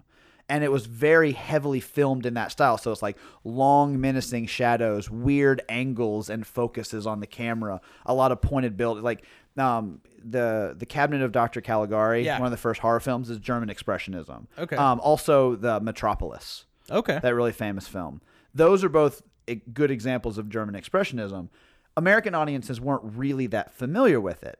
So for him to film it in that style, it didn't really connect with people. But the villain was so good and the movie is so harrowing that it just catapulted. It's it's won a bunch of awards. It's listed on AFI's top like 100 movies of all time. Um, and I, I've already mentioned some other lists that the villain is on. Um, so for me, Charles Lawton is the quintessential one-hit wonder director because he literally directed one film. It was a masterpiece, and then he disappeared. Interesting. Yeah. And I highly recommend this movie. Like I'm gonna watch it. It is sounds fascinating. Incredibly fascinating. And you'll just be blown away by the actors in it. All right. It's like Orson Welles level good, in my opinion. Interesting. Well, you've sold me. I find it uh, very apropos that Ooh. uh, your number one be some sort of like highfalutin, fancy AFI top 100. I mean, it movies is, of but all it's a time. fantastic movie. You know, it, it'd be like if we were doing a top. I'm surprised it wasn't Citizen Kane. Well, that movie's not a one-hit wonder. Orson Welles directed a lot of good stuff. Yeah. So anyway, but it'd be like if we were doing. it, that was the most dismal. So anyway, stupid. Quit being dumb. I hate having to carry you on this show. I'm gaining my momentum back from all my Steve Zahn Clearly. jokes at the beginning. Um, so, uh, you know, his next follow up movie starred Steve Zahn actually playing Sean William Scott. Um, In also the goon, the Yeah. goon two, the goon- but Ameri- T O O. American Goon, you do. so anyway, um, that's why it's my number one. And you know me, I love horror movies, and this is a very highly acclaimed horror movie. I'm definitely going to see it. For sure. So that makes sense, man. That's Solid number one. So Yep. roll back through your list. Yeah. Okay. So my five, uh, is- number five was Tom Hanks for that thing you do. Nice. Number four was Paul Brickman for Risky Business. Solid. Number three was Tony Kaye for American History X. Nice. Uh, number two was Michael Cimino from The Deer Hunter. And then my number one is Charles Lawton for his film The Night of the Hunter. Fantabulous. But you have already spoiled that we do not share the same number We do one. not. So I desperately want to know what your number one is. you are desperately seeking Susan. Is that it? The director of Desperately No. Seeking No, Susan? it's not.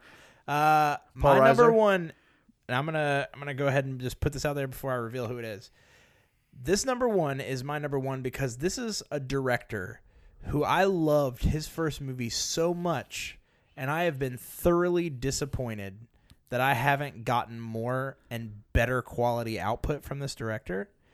This director. Can I guess? Yeah, sure. Go ahead for it. Uh, I mean, unless you want to do more intro. No, no, no. That's it. Is it Richard Kelly? It is fucking Richard Kelly. Up top. I know you. I know you well. He is on. He is the top of my honorable mentions list. Richard motherfucking Kelly. I love time travel and I love alternate dimensions. I love weird shit. And Donnie Darko for me is one of the, is one of my all-time favorite movies.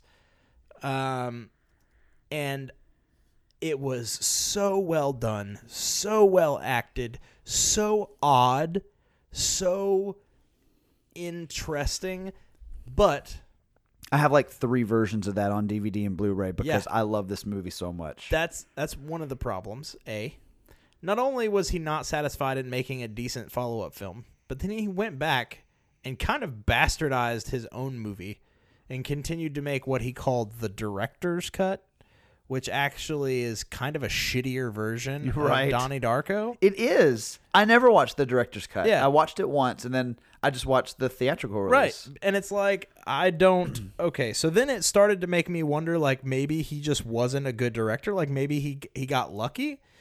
But I followed so fervently his when it was announced that he was going to do Southland Tales Right. and they were like ramping up for it to be such a huge like sci-fi epic. They were like, "Oh, it's going to be like we're going to have a comic book, f- you know, tie-in series. It's going to lead up to it. It's going to be a trilogy of films, and it's going to be about like alternate dimensions and all these." things. And I'm like, "Oh, sci-fi nerd boner! Like this is going to be fucking amazing." And then it was garbage. I don't know if you've seen Southland Tales. That movie is damn near unwatchable. You know, I thought I had. I was very familiar with the other films that he made. And I, I think I was thinking it was something else. because this movie is bad. Like I think for some reason I have Southland Tales and Copland mushed Mixed together, together? in my mind. Interesting. For some because I thought Southland Tales was a police story. Sure. Kind of like a uh, like a um uh training day esque movie. oh yeah, yeah, totally. I get that. Yeah. But anyway, I you know I agree with your choice 100%. Um the reason and this is where like I said I was very critical of this was because Southland Tale and The Box Yep. were well publicized, well known about, well followed up and while Southland Tales to your point is unwatchable, The Box Was not well received. was not super well received, but he wasn't like thrown out of blacklisted from Hollywood for it. It wasn't it wasn't the Boondock Saints 2. No, you're right. But you're right. So he that- wasn't. but when is what movie did he get to follow that up with?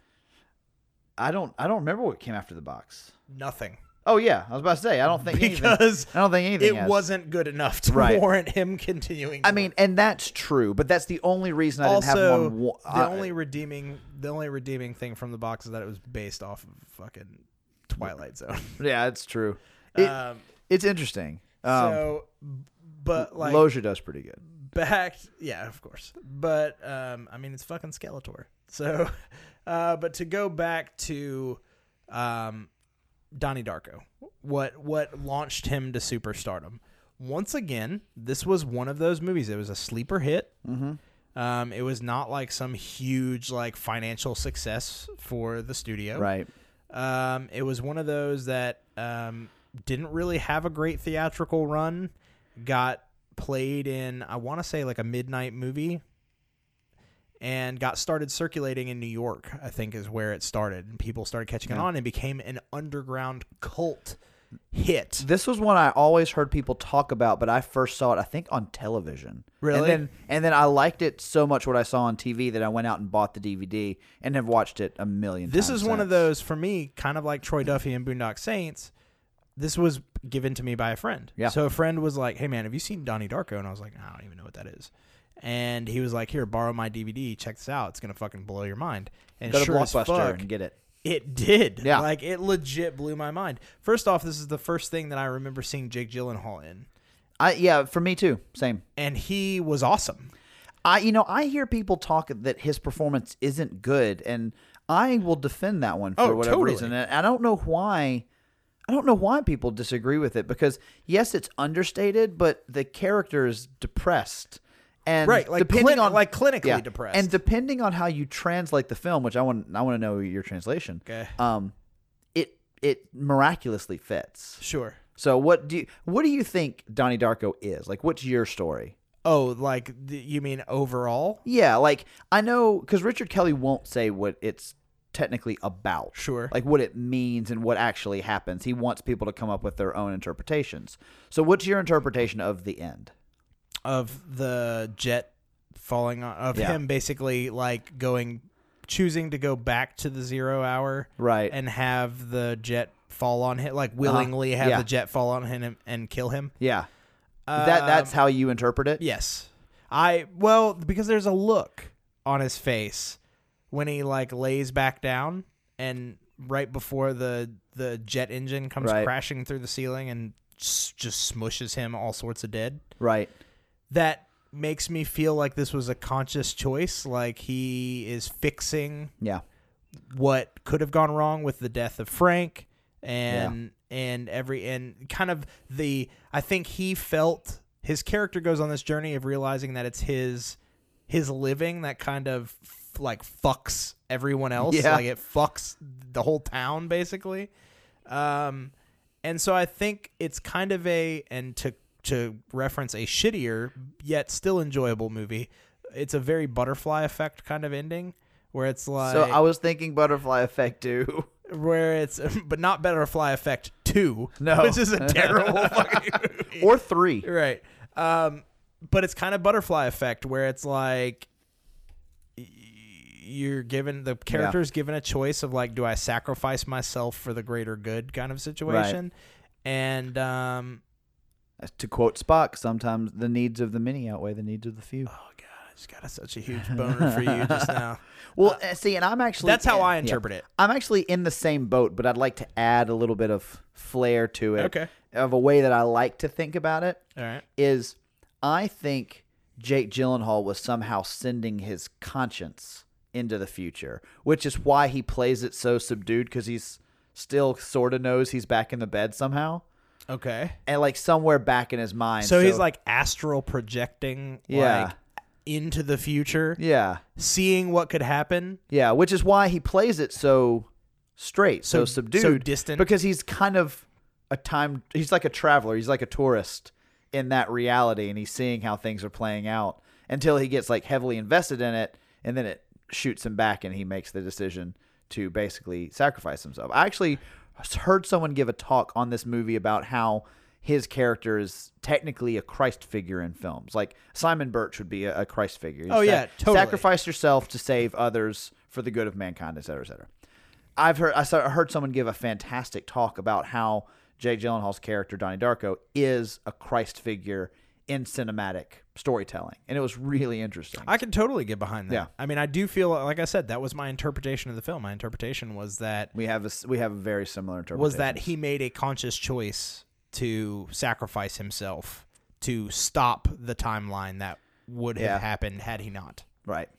I love it. Yeah, that's he. Like I said, top honorable mention mainly because I was just trying to be super critical on Right. one. Like he had other movies, and for whatever reason, that made me kick him out. But I am glad that he is Right. there because to your point, he had one hit. Sure. and then he imploded. You're right, and that's and that's what happened.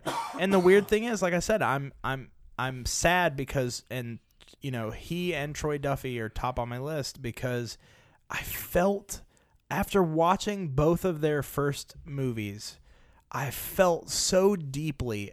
I was like, this is going to be a director that I'm going to love. This is somebody whose stories I am going to fall in love with. I thought I was discovering an Edgar Wright or, you know, someone who I was just like, I'm going to connect with everything they do from here on out. This is going to be one of my new favorite directors. Yeah. And it just wasn't. So those two are so high on my list because it was so like unlike some of the others on the list where I'm like I got one movie from them and I'm okay. I was so shattered that I didn't get to play in their mind sandboxes Right. anymore or that they disappointed me with such shitty output afterwards that I'm like was it a fucking mistake like were both of you literally just captured accidental lightning in a bottle, and like you, d- it wasn't your skill that made this movie happen. It was just like the universe aligned, Yeah. and was like, here is a gift unto you, and Kinda like then- Tom Hanks. yeah. And then after at the end, they were like, the universe was like. "Mm, You never have mind." squandered my Yeah, gift, and he I take takes it back. Like- Takesies, backsies. He like snatched it out of Troy Duffy and put it in Richard Kelly. like, like I feel like that's what happened. like they're cursed. Yeah. It's like it's like some gypsy went up to them and like Thinner, one movie, thinner, thinner. shitty, Tony K. and he's like, I don't know what's happening. I just keep making movies and they're shittier and shittier and shittier. no. Did you kill a gypsy? I did. Did you fucking bake it into a pie and make them eat that blood pie? that's a weird movie, by the way. Thinner. Yeah, That's a fucking good old weird Stephen King. movie. Um. So yeah, man. So that's my list. I love it. Run me back through your five because we sort of went uh, in All right. a weird order. today. So yeah, we did. So my number five was Tom Hanks and that thing you you do do. yeah. Uh-huh. Uh, my number four oh I gotta pull up my list here. Er, my shit. Not my shit.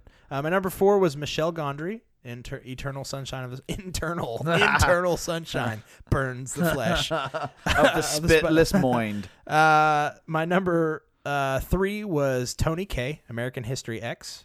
My number two was Troy Duffy, Boondock Saints, and my number one was Richard Kelly in Donnie Darko. I like it. You know, two more that we didn't name that I just wanted to throw out there. 'cause Who'd that they were be? on my list. One is Brian Bertino. He's Ah, a g- director yeah, it of was the The Strangers. Strangers. Well, I still I want him He to did scare two me other again. movies. He did Yeah. uh, was like Mockingbird Lane. And that's why he's not on my list is because he did have those things. But What man, The was that other Strangers movie? was he so did good. another one that I was like, I really wanted to see it, and I don't remember. What I it don't remember. was. Let me look it up real quick. Brian. But the other one, while I'm looking up Brian Bertino, uh, is Bill Murray. Oh, where where Bu- the Buffalo Room? No, Bill Murray had a He movie directed called uh, Quick Change. Oh, I never saw that. I And don't it's think. very good. It's a comedy about like a bank robbery, and he plays a bank robber. interesting. And he directed it. He co-directed it, but he's credited as being behind the camera. And it's really the only good thing he's ever made. interesting. Yeah. But okay, so Brian Bertino, the monster. That was actually why I didn't put him on the list because we saw the monster recently, and it's not too terrible. The monster is that the one with the the kid and the mother In are the like car? on the run in the Yeah. car and the monster attacks. Yeah. I actually enjoyed that movie. Yeah, that's him. So Yeah. he, The Strangers, he d- had two good movies. yeah. It, the monster's never going to be a hit. It definitely didn't have studio push behind no, it. no, no. But and it wasn't a like stunningly good movie, but it was a good was like pretty it was a good. solid flick. it's pretty. It's, it's yeah, It was very enjoyable. yeah. So those were two that I wanted th- at least to mention because they do qualify, but they're honestly too good to be on the list. I think that is totally understandable. And uh, so now I think it's what time for the audience to go listen to some shit. Yeah, uh, you guys listen to some shit, and we're gonna get ready for our game. Game time. Game time, and then five by five.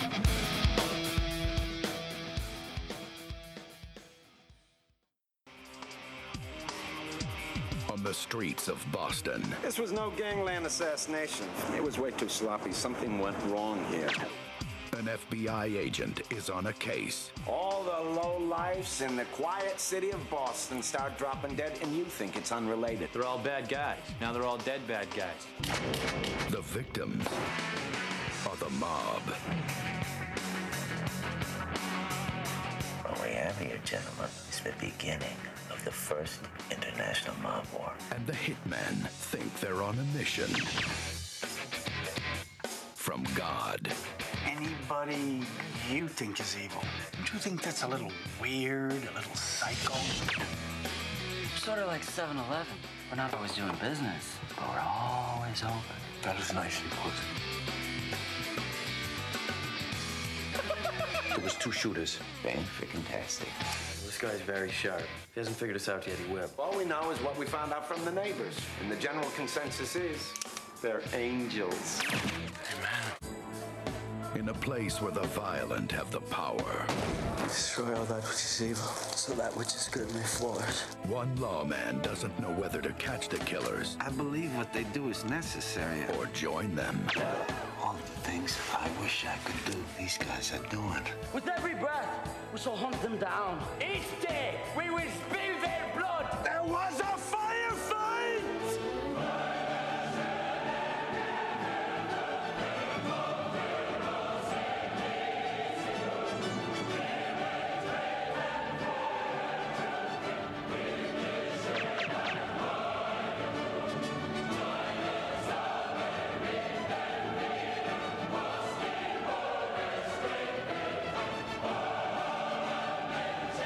The Boondock Saints.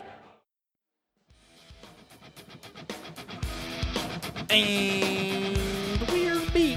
Oh. We're beak for game time. Oh man, I don't know what was that. What was that accent? I don't know. I'm not gonna yes and we're that. beak for game time. Is that like a Swedish game meister? Maybe. A Swedish. Swedish I am game meister. Hmm. Hot and Swedish. You give me Swedish massage on my penis. No, but Liv Tyler will. Oh, shit! Oh, She's a pile of cum. cum. okay, so our game time, uh, and this is kind of a different one because I haven't even told you what we're playing yet. you haven't. All I d- all I asked you to do was write down uh, a handful of just Nouns. nouns and silly sounding words. So what we're gonna do is what I call this is uh, you'll you'll like this. It's very clever. The movie name game. Okay. So what we're going to do is I have a stopwatch here, and we're going to draw a word out of this hat, Uh-huh. and then we're just going to have to fit that word into movie titles, Perfect. and we're going to do it for thirty seconds, 'Kay. and then Into as many into as Eh. movie many as, titles as we can, think of. Yes. Okie So dokie. I'll pull first. Okay. The first Show word. me how it's done. the first word is come. Ooh. So, and I'll start the timer, and then we'll just go back and forth and think of as many as we can. Okay. Um, the dark cum rises. Uh, Crocodile Dundee down cumder. Uh, Diary of a Wimpy cum. Uh, cumster trucks.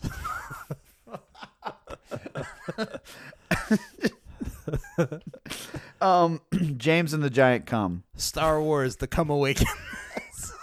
Cumhead. yep. Uh, that, that's that's and That felt that's- good. That's how the game is played. All right. So that was our first word. Draw another. All we right, can here play we as go. many rounds as we want. All right, here we go. All right, the next word is vagina. Ooh. Okay, you start. Vagina. As soon as you say your first one, I'll start the timer. All right. Go. Vagina Town. That's a Chinatown reference. Passion of the Vagina. Uh uh shit. Uh Vagina of the Dawn Treater. Mad Max Fury Vagina. Uh Jack Ryan vagina. What? Is that the guy's name? Jack the fucking Tom Cruise like shitty movies. I don't know. You only vagina once. Um, vagina down vagina. Hobbit, an unexpected vagina. Uh, vagina man. the hills have vaginas. All right. All right, That's next awesome. one. Next one. All right. Uh, doop, doop, doop, doop, doop, doop, doop. Snickerdoodle.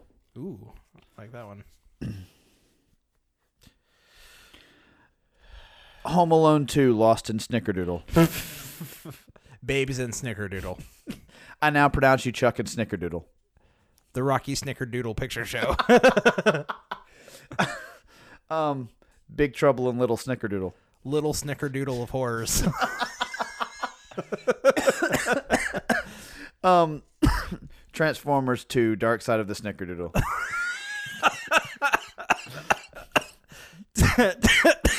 Teenage Mutant Ninja Snickerdoodles. Independent Snickerdoodle. Oh shit, men in Snickerdoodle. An inconvenient Snickerdoodle. I fucking love that one. Robo Snickerdoodle. Uh, Snickerdoodle troopers.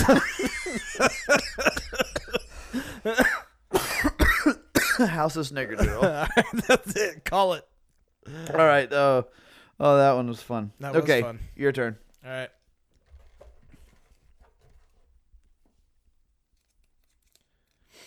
The next word is root beer. Root beer. Um. um. Uh, War of the Root Beer. A League of Their Root Beer. um. Eternal Sunshine of the Spotless Root Beer. Honey, I shrunk the root beer. Garfield, a root beer of two kitties. a root beer of two kitties? Yeah. That's terrible. Les Mis a root beer. Uh, we sound like a couple of smokers. I know. uh, Captain Root Beer, Civil War. uh, uh, Justice League, Dawn of Root Beers. or, excuse me, that's Batman v Superman, Dawn of Root Beer. How to lose a root beer in 10 days. How to win root beer and alienate other root beers. okay, that was good. I'm good on that one. Oh, I even forgot to start the timer. Um, all right. Way to go. We're not even playing a game anymore, guys. We're just we're just saying things because it's fun. Oops. What else we got? Did Chest- you just throw away one of mine and get yours. You're a douchebag. No, yours was Jackie Chan. That's hilarious. okay, let's do Jackie Chan. Okay, I let's didn't do Jackie We're Chan. not gonna do that one. Okay, Uh-huh. you start. Watership Jackie Chan. Um, Star Trek: The Voyage Jackie Chan. Jackie Chan interrupted. Chicago. Chan. nope. Chicago. You That's can't- just the name of the movie is Chicago. yeah, you can't change it. It's a single word. Harold and Jackie Chan. Harold and Kumar go to Jackie Chan. You mean? Uh, dude, where's my Jackie Chan? I was a teenage Jackie Chan. Damn it, you fucked up my teen Jackie Chan. Uh, let's see here. Um, Franken Chan. Okay, I Jackie Chan. Uh, Crouching Tiger, Hidden Jackie Chan. I still know what you Jackie Chan last summer. see, this is fun. Uh, let's see. All the Jackie Chan's men. I am Jackie Chan. Citizen Chan. Jackie Chan Man. Jackie Chan, man. It's like it's like uh Chan Razor. yeah. Romeo and Jackie Chan. Nightmare on Jackie Chan Street. Jackie Chan in 60 seconds. Friday the Chan the Chan team. Did you just say the chanting? it's not even a word. Uh, um, the Grand Budapest Jackie Chan. Moonrise Jackie Chan. Seven years in Jackie Chan. Seven years in Jackie Chan. Oh, that one's really fucking funny. Uh, Um, yep. Jackie Chan and the Half Blood Prince. I like that one too. That one actually made me cry a little bit. oh, we went for two minutes on that one. See, Jackie Chan Okay. provided more fodder than you thought. Oh, shit. I quit threw one- I threw flinging, one on the quit ground. flinging things. Chesticles. this is our last one. So chesticles. The Chesticles wears Prada. Uh, let's see. Uh, lost in chesticles. Chesticles of New York. Uh,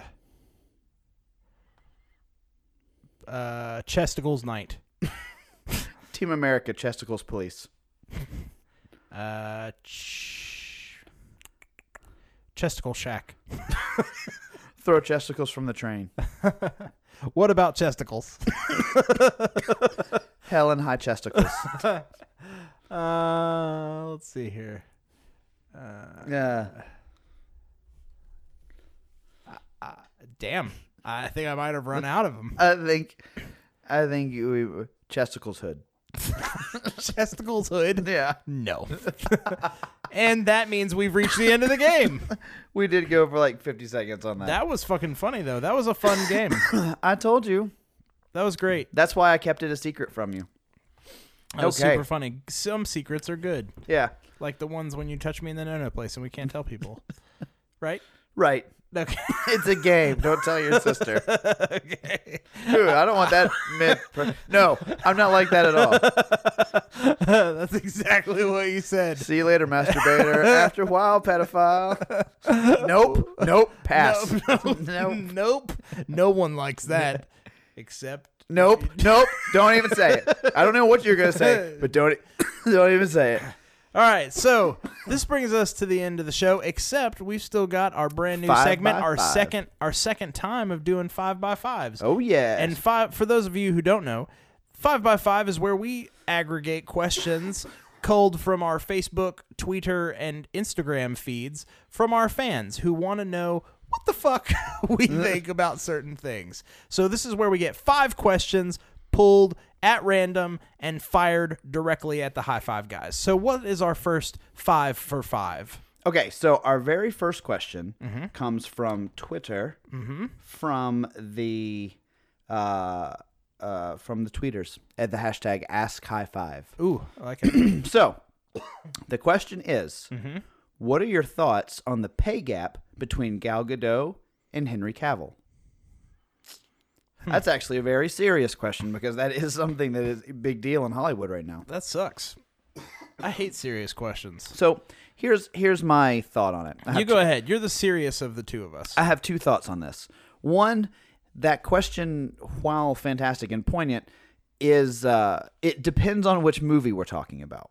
So, for instance, if we're talking about Batman v Superman: Dawn of Justice, then the pay gap in there is, I would say, possibly equitable because Henry Cavill is in the movie much more um, than Gal Gadot. But Right. if we're talking about their solo films, like Man of Steel versus Wonder Woman, they should be equal, if not, if not Gal Gadot get more because Wonder Woman is the good franchise movie. It's going to be the staple of what people remember from the DCEU if they're lucky. Sure. So in that regard, she should be credited and thought of as much more valuable than Henry Cavill, in my opinion. I agree with that, and I think moving forward, if DC does the right thing, she will be. So, So that's our answer to that. That's what we think about it. so the pay, That's our five cents. The pay gap is not fair when they're on equal footing. For Batman v Superman, she probably it's fine. She got less. Because she was She's in the really movie n- less. a not yeah, she, and she was kind of a non-existent factor in the movie. Unfortunately, she you, her character could have been removed, and it would have made no difference. To right. The movie. so there we go. Great question. Um, do you want to ask next? or- Oh, I have that pulled up. Go ahead. Our next question is from Instagram. We're coughing so much at the end of this episode. I just want to apologize. I to think it's because everybody we're just we've been for laughing. all of our coughs. We've been laughing so hard. Um, so this this question is I actually like this one a lot too. This one is from our, our friend Rick Prince. Ooh. Um, but he asked, "What '80s franchise would you like to see revisited in film with the with the capper if done well?" okay. So '80s franchise revisited. So I mean, we've got you know, some of the bigger ones. You- you know, obviously, Star Wars was sort of an '80s franchise. Batman started around there, the original Batman's. Um, Indiana Jones. I think for me, the one that I think has the most promise because the only two that really haven't been touched in any way um, are um, Back to the Future, which I don't think should be touched, and Beverly Hills Cop, which I think can be touched and could be very good if if done well. I don't really know much about Beverly Hills Cop. I mean, you know, there's Eddie Murphy vehicle. I mean, I know what it is. I don't know that I've actually seen them. Believe it or not. they're they're actually very good, but they're sort of the the beginning of a very the popularizing of the trend of action movie oriented comedic films. Right. So it's sort of in the vein of like nowadays we get something like The Other Guys. Sure. Where it's very funny, but it's very much rooted in a violent situation. Okay. Um, but I think like Michael B. Jordan or you know kind of some one of the up and comers could really play the part well. Um, I would maybe want to see Teen Wolf revisited. That's a good one. If they could do it well, a like I want fun to see like werewolf movie, a fun like comedy werewolf movie. Yeah. I'm down with those. I and could I'm totally not go- talking about like the Teen Wolf MTV TV series reboot that's Right. like gritty and like drama filled. I mean like a literal like he becomes a werewolf and plays basketball. Like I want to I want to see something like he that gets again. hairy, and that's why he's popular. Right. Like I don't know. I think that could be fun if done if done well. And my other suggestion would probably be, um, and I know it was recently rebooted, um, but kind of unsuccessfully, RoboCop. Yeah, that's why I I- still want to see a really solid satirical RoboCop. I thought of RoboCop, but because it had been rebooted, I, I didn't. That wasn't going to be my choice. Um, but yeah, I'd be down for those. Or Ghostbusters. No, it probably doesn't need to be touched. I don't think so. All right, what's our next question? Uh, next question: Where can I see the High Five guys live? Well, I know the answer to that question. Well, let's tell them. That it seems that one seems very promotional and not real. It is Um, 100% real. So uh, we actually host two events at a place, a wonderful place called the Crying Wolf in East Nashville. Yes. Um, you want to tell them about those events? I do. Our first one is the last Wednesday of every month, and that is Bill Murray Bingo. If you like Bill Murray and you like playing old folks home style bingo, then you're going to love Bill Murray Bingo. You come in, you drink some booze, it's a free game, you win some cool shit, and you get to see us ramble on about Bill Murray ad nauseum.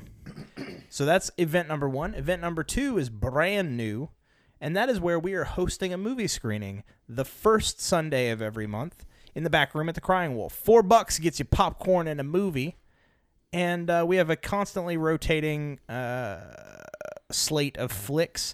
So make sure you go to our website at highfivepodcast.com, check those out, or on our Facebook where you can find out what movie is playing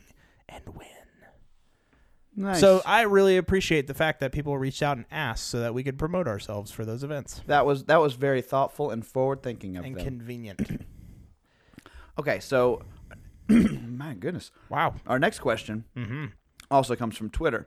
Good. And the question is Is there a movie that you can that you remember as very great, but really it's only like the main actor that you think of? Ooh. so like the movie actually might be shitty, but the main actor is so good that you remember it favorably. Hmm. That's a tough one, man. Uh, fuck. I can't think of anything off the top of my head, to be honest. That's such a weird and intricately phrased question.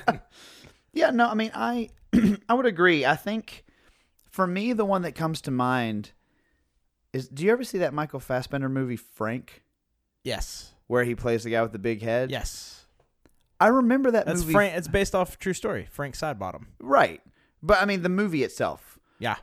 When I think back on that movie, I think very favorably on it. But I think it's just because Michael Fassbender is so good in it. Like the movie is just okay. I think passable. It's passable, but he's really good.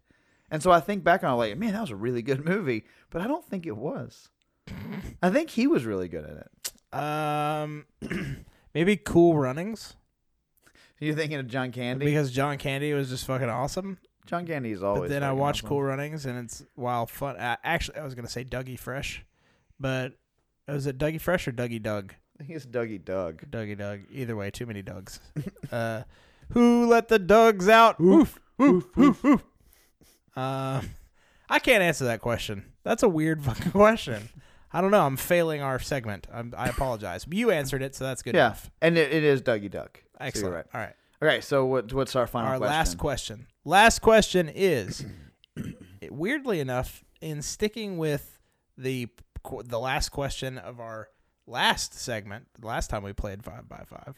Uh it is what is your preferred type of underwear for each other? that's, That's an a au- weird- that's a an weird- awkward question. That um, is. I would be. I would say long johns for you. Yes. Yeah. And my answer for you would be full body condom. awesome. that was a great. That was segment. it. that was a great segment. So once again, thanks everybody for writing in for our five by fives. Um, since this is the end of the episode, we're about to tell you different ways that you can fancy your question to us. Is My that- is God that- in heaven. It's gone on too long. Is that how you say things? No, it's not. Uh, here, let me, let me do it. Uh, so if you want to fancy your questions to us, uh, you can use the hashtag ask ask ask high five on Twitter or Instagram, and or you can just post it directly onto our Facebook wall. Now you can find us on Twitter at at high the number five the podcast, or on Facebook and Instagram just by searching high five colon the podcast. That's right. Um, so check it out. Also, don't forget if you listen on iTunes or Stitcher or wherever you may listen, rate and review us. Give us a five star review. Leave a comment. Those things really help. They help to keep the show going. They help to get more listeners and to bring the show to more people. So we really, really appreciate it. It's very important. Rate and review us. We love all the comments and the ratings we've gotten so far. So just just keep it going, keep it coming. Totally. Um, we interact with everybody that interacts with us. And don't forget to also check out our Letterboxed. Uh, we are on letterboxd.com at L E T R. L E T T E R B O X D. Ah, that's what I always forget. There's no E. Yeah, there's no e the in boxed. it. And then what we have recap lists. We have our ratings of movies that we're seeing outside of filming the show. That's right. Um, and then you can follow our comments in our feed there as well. There will be a list for this episode up, cataloging the movies that we've discussed today. And um, and then yeah, it's just it's a really great site. They don't sponsor the show or anything. They're just really cool, and we like them, so we want to talk about them. So check that shit out. Uh, otherwise, that brings us to the end of the show. So we're done. Thank you. Go go watch some one hit wonder movies. Bye. And that's a wrap, everybody. Cut, Casper. That's a wrap. Cut, print it. What happened to the next reel? Cut. Okay, that's a print. Okay, cut. That's a wrap. That's a wrap, people. Now let's get the hell out of here.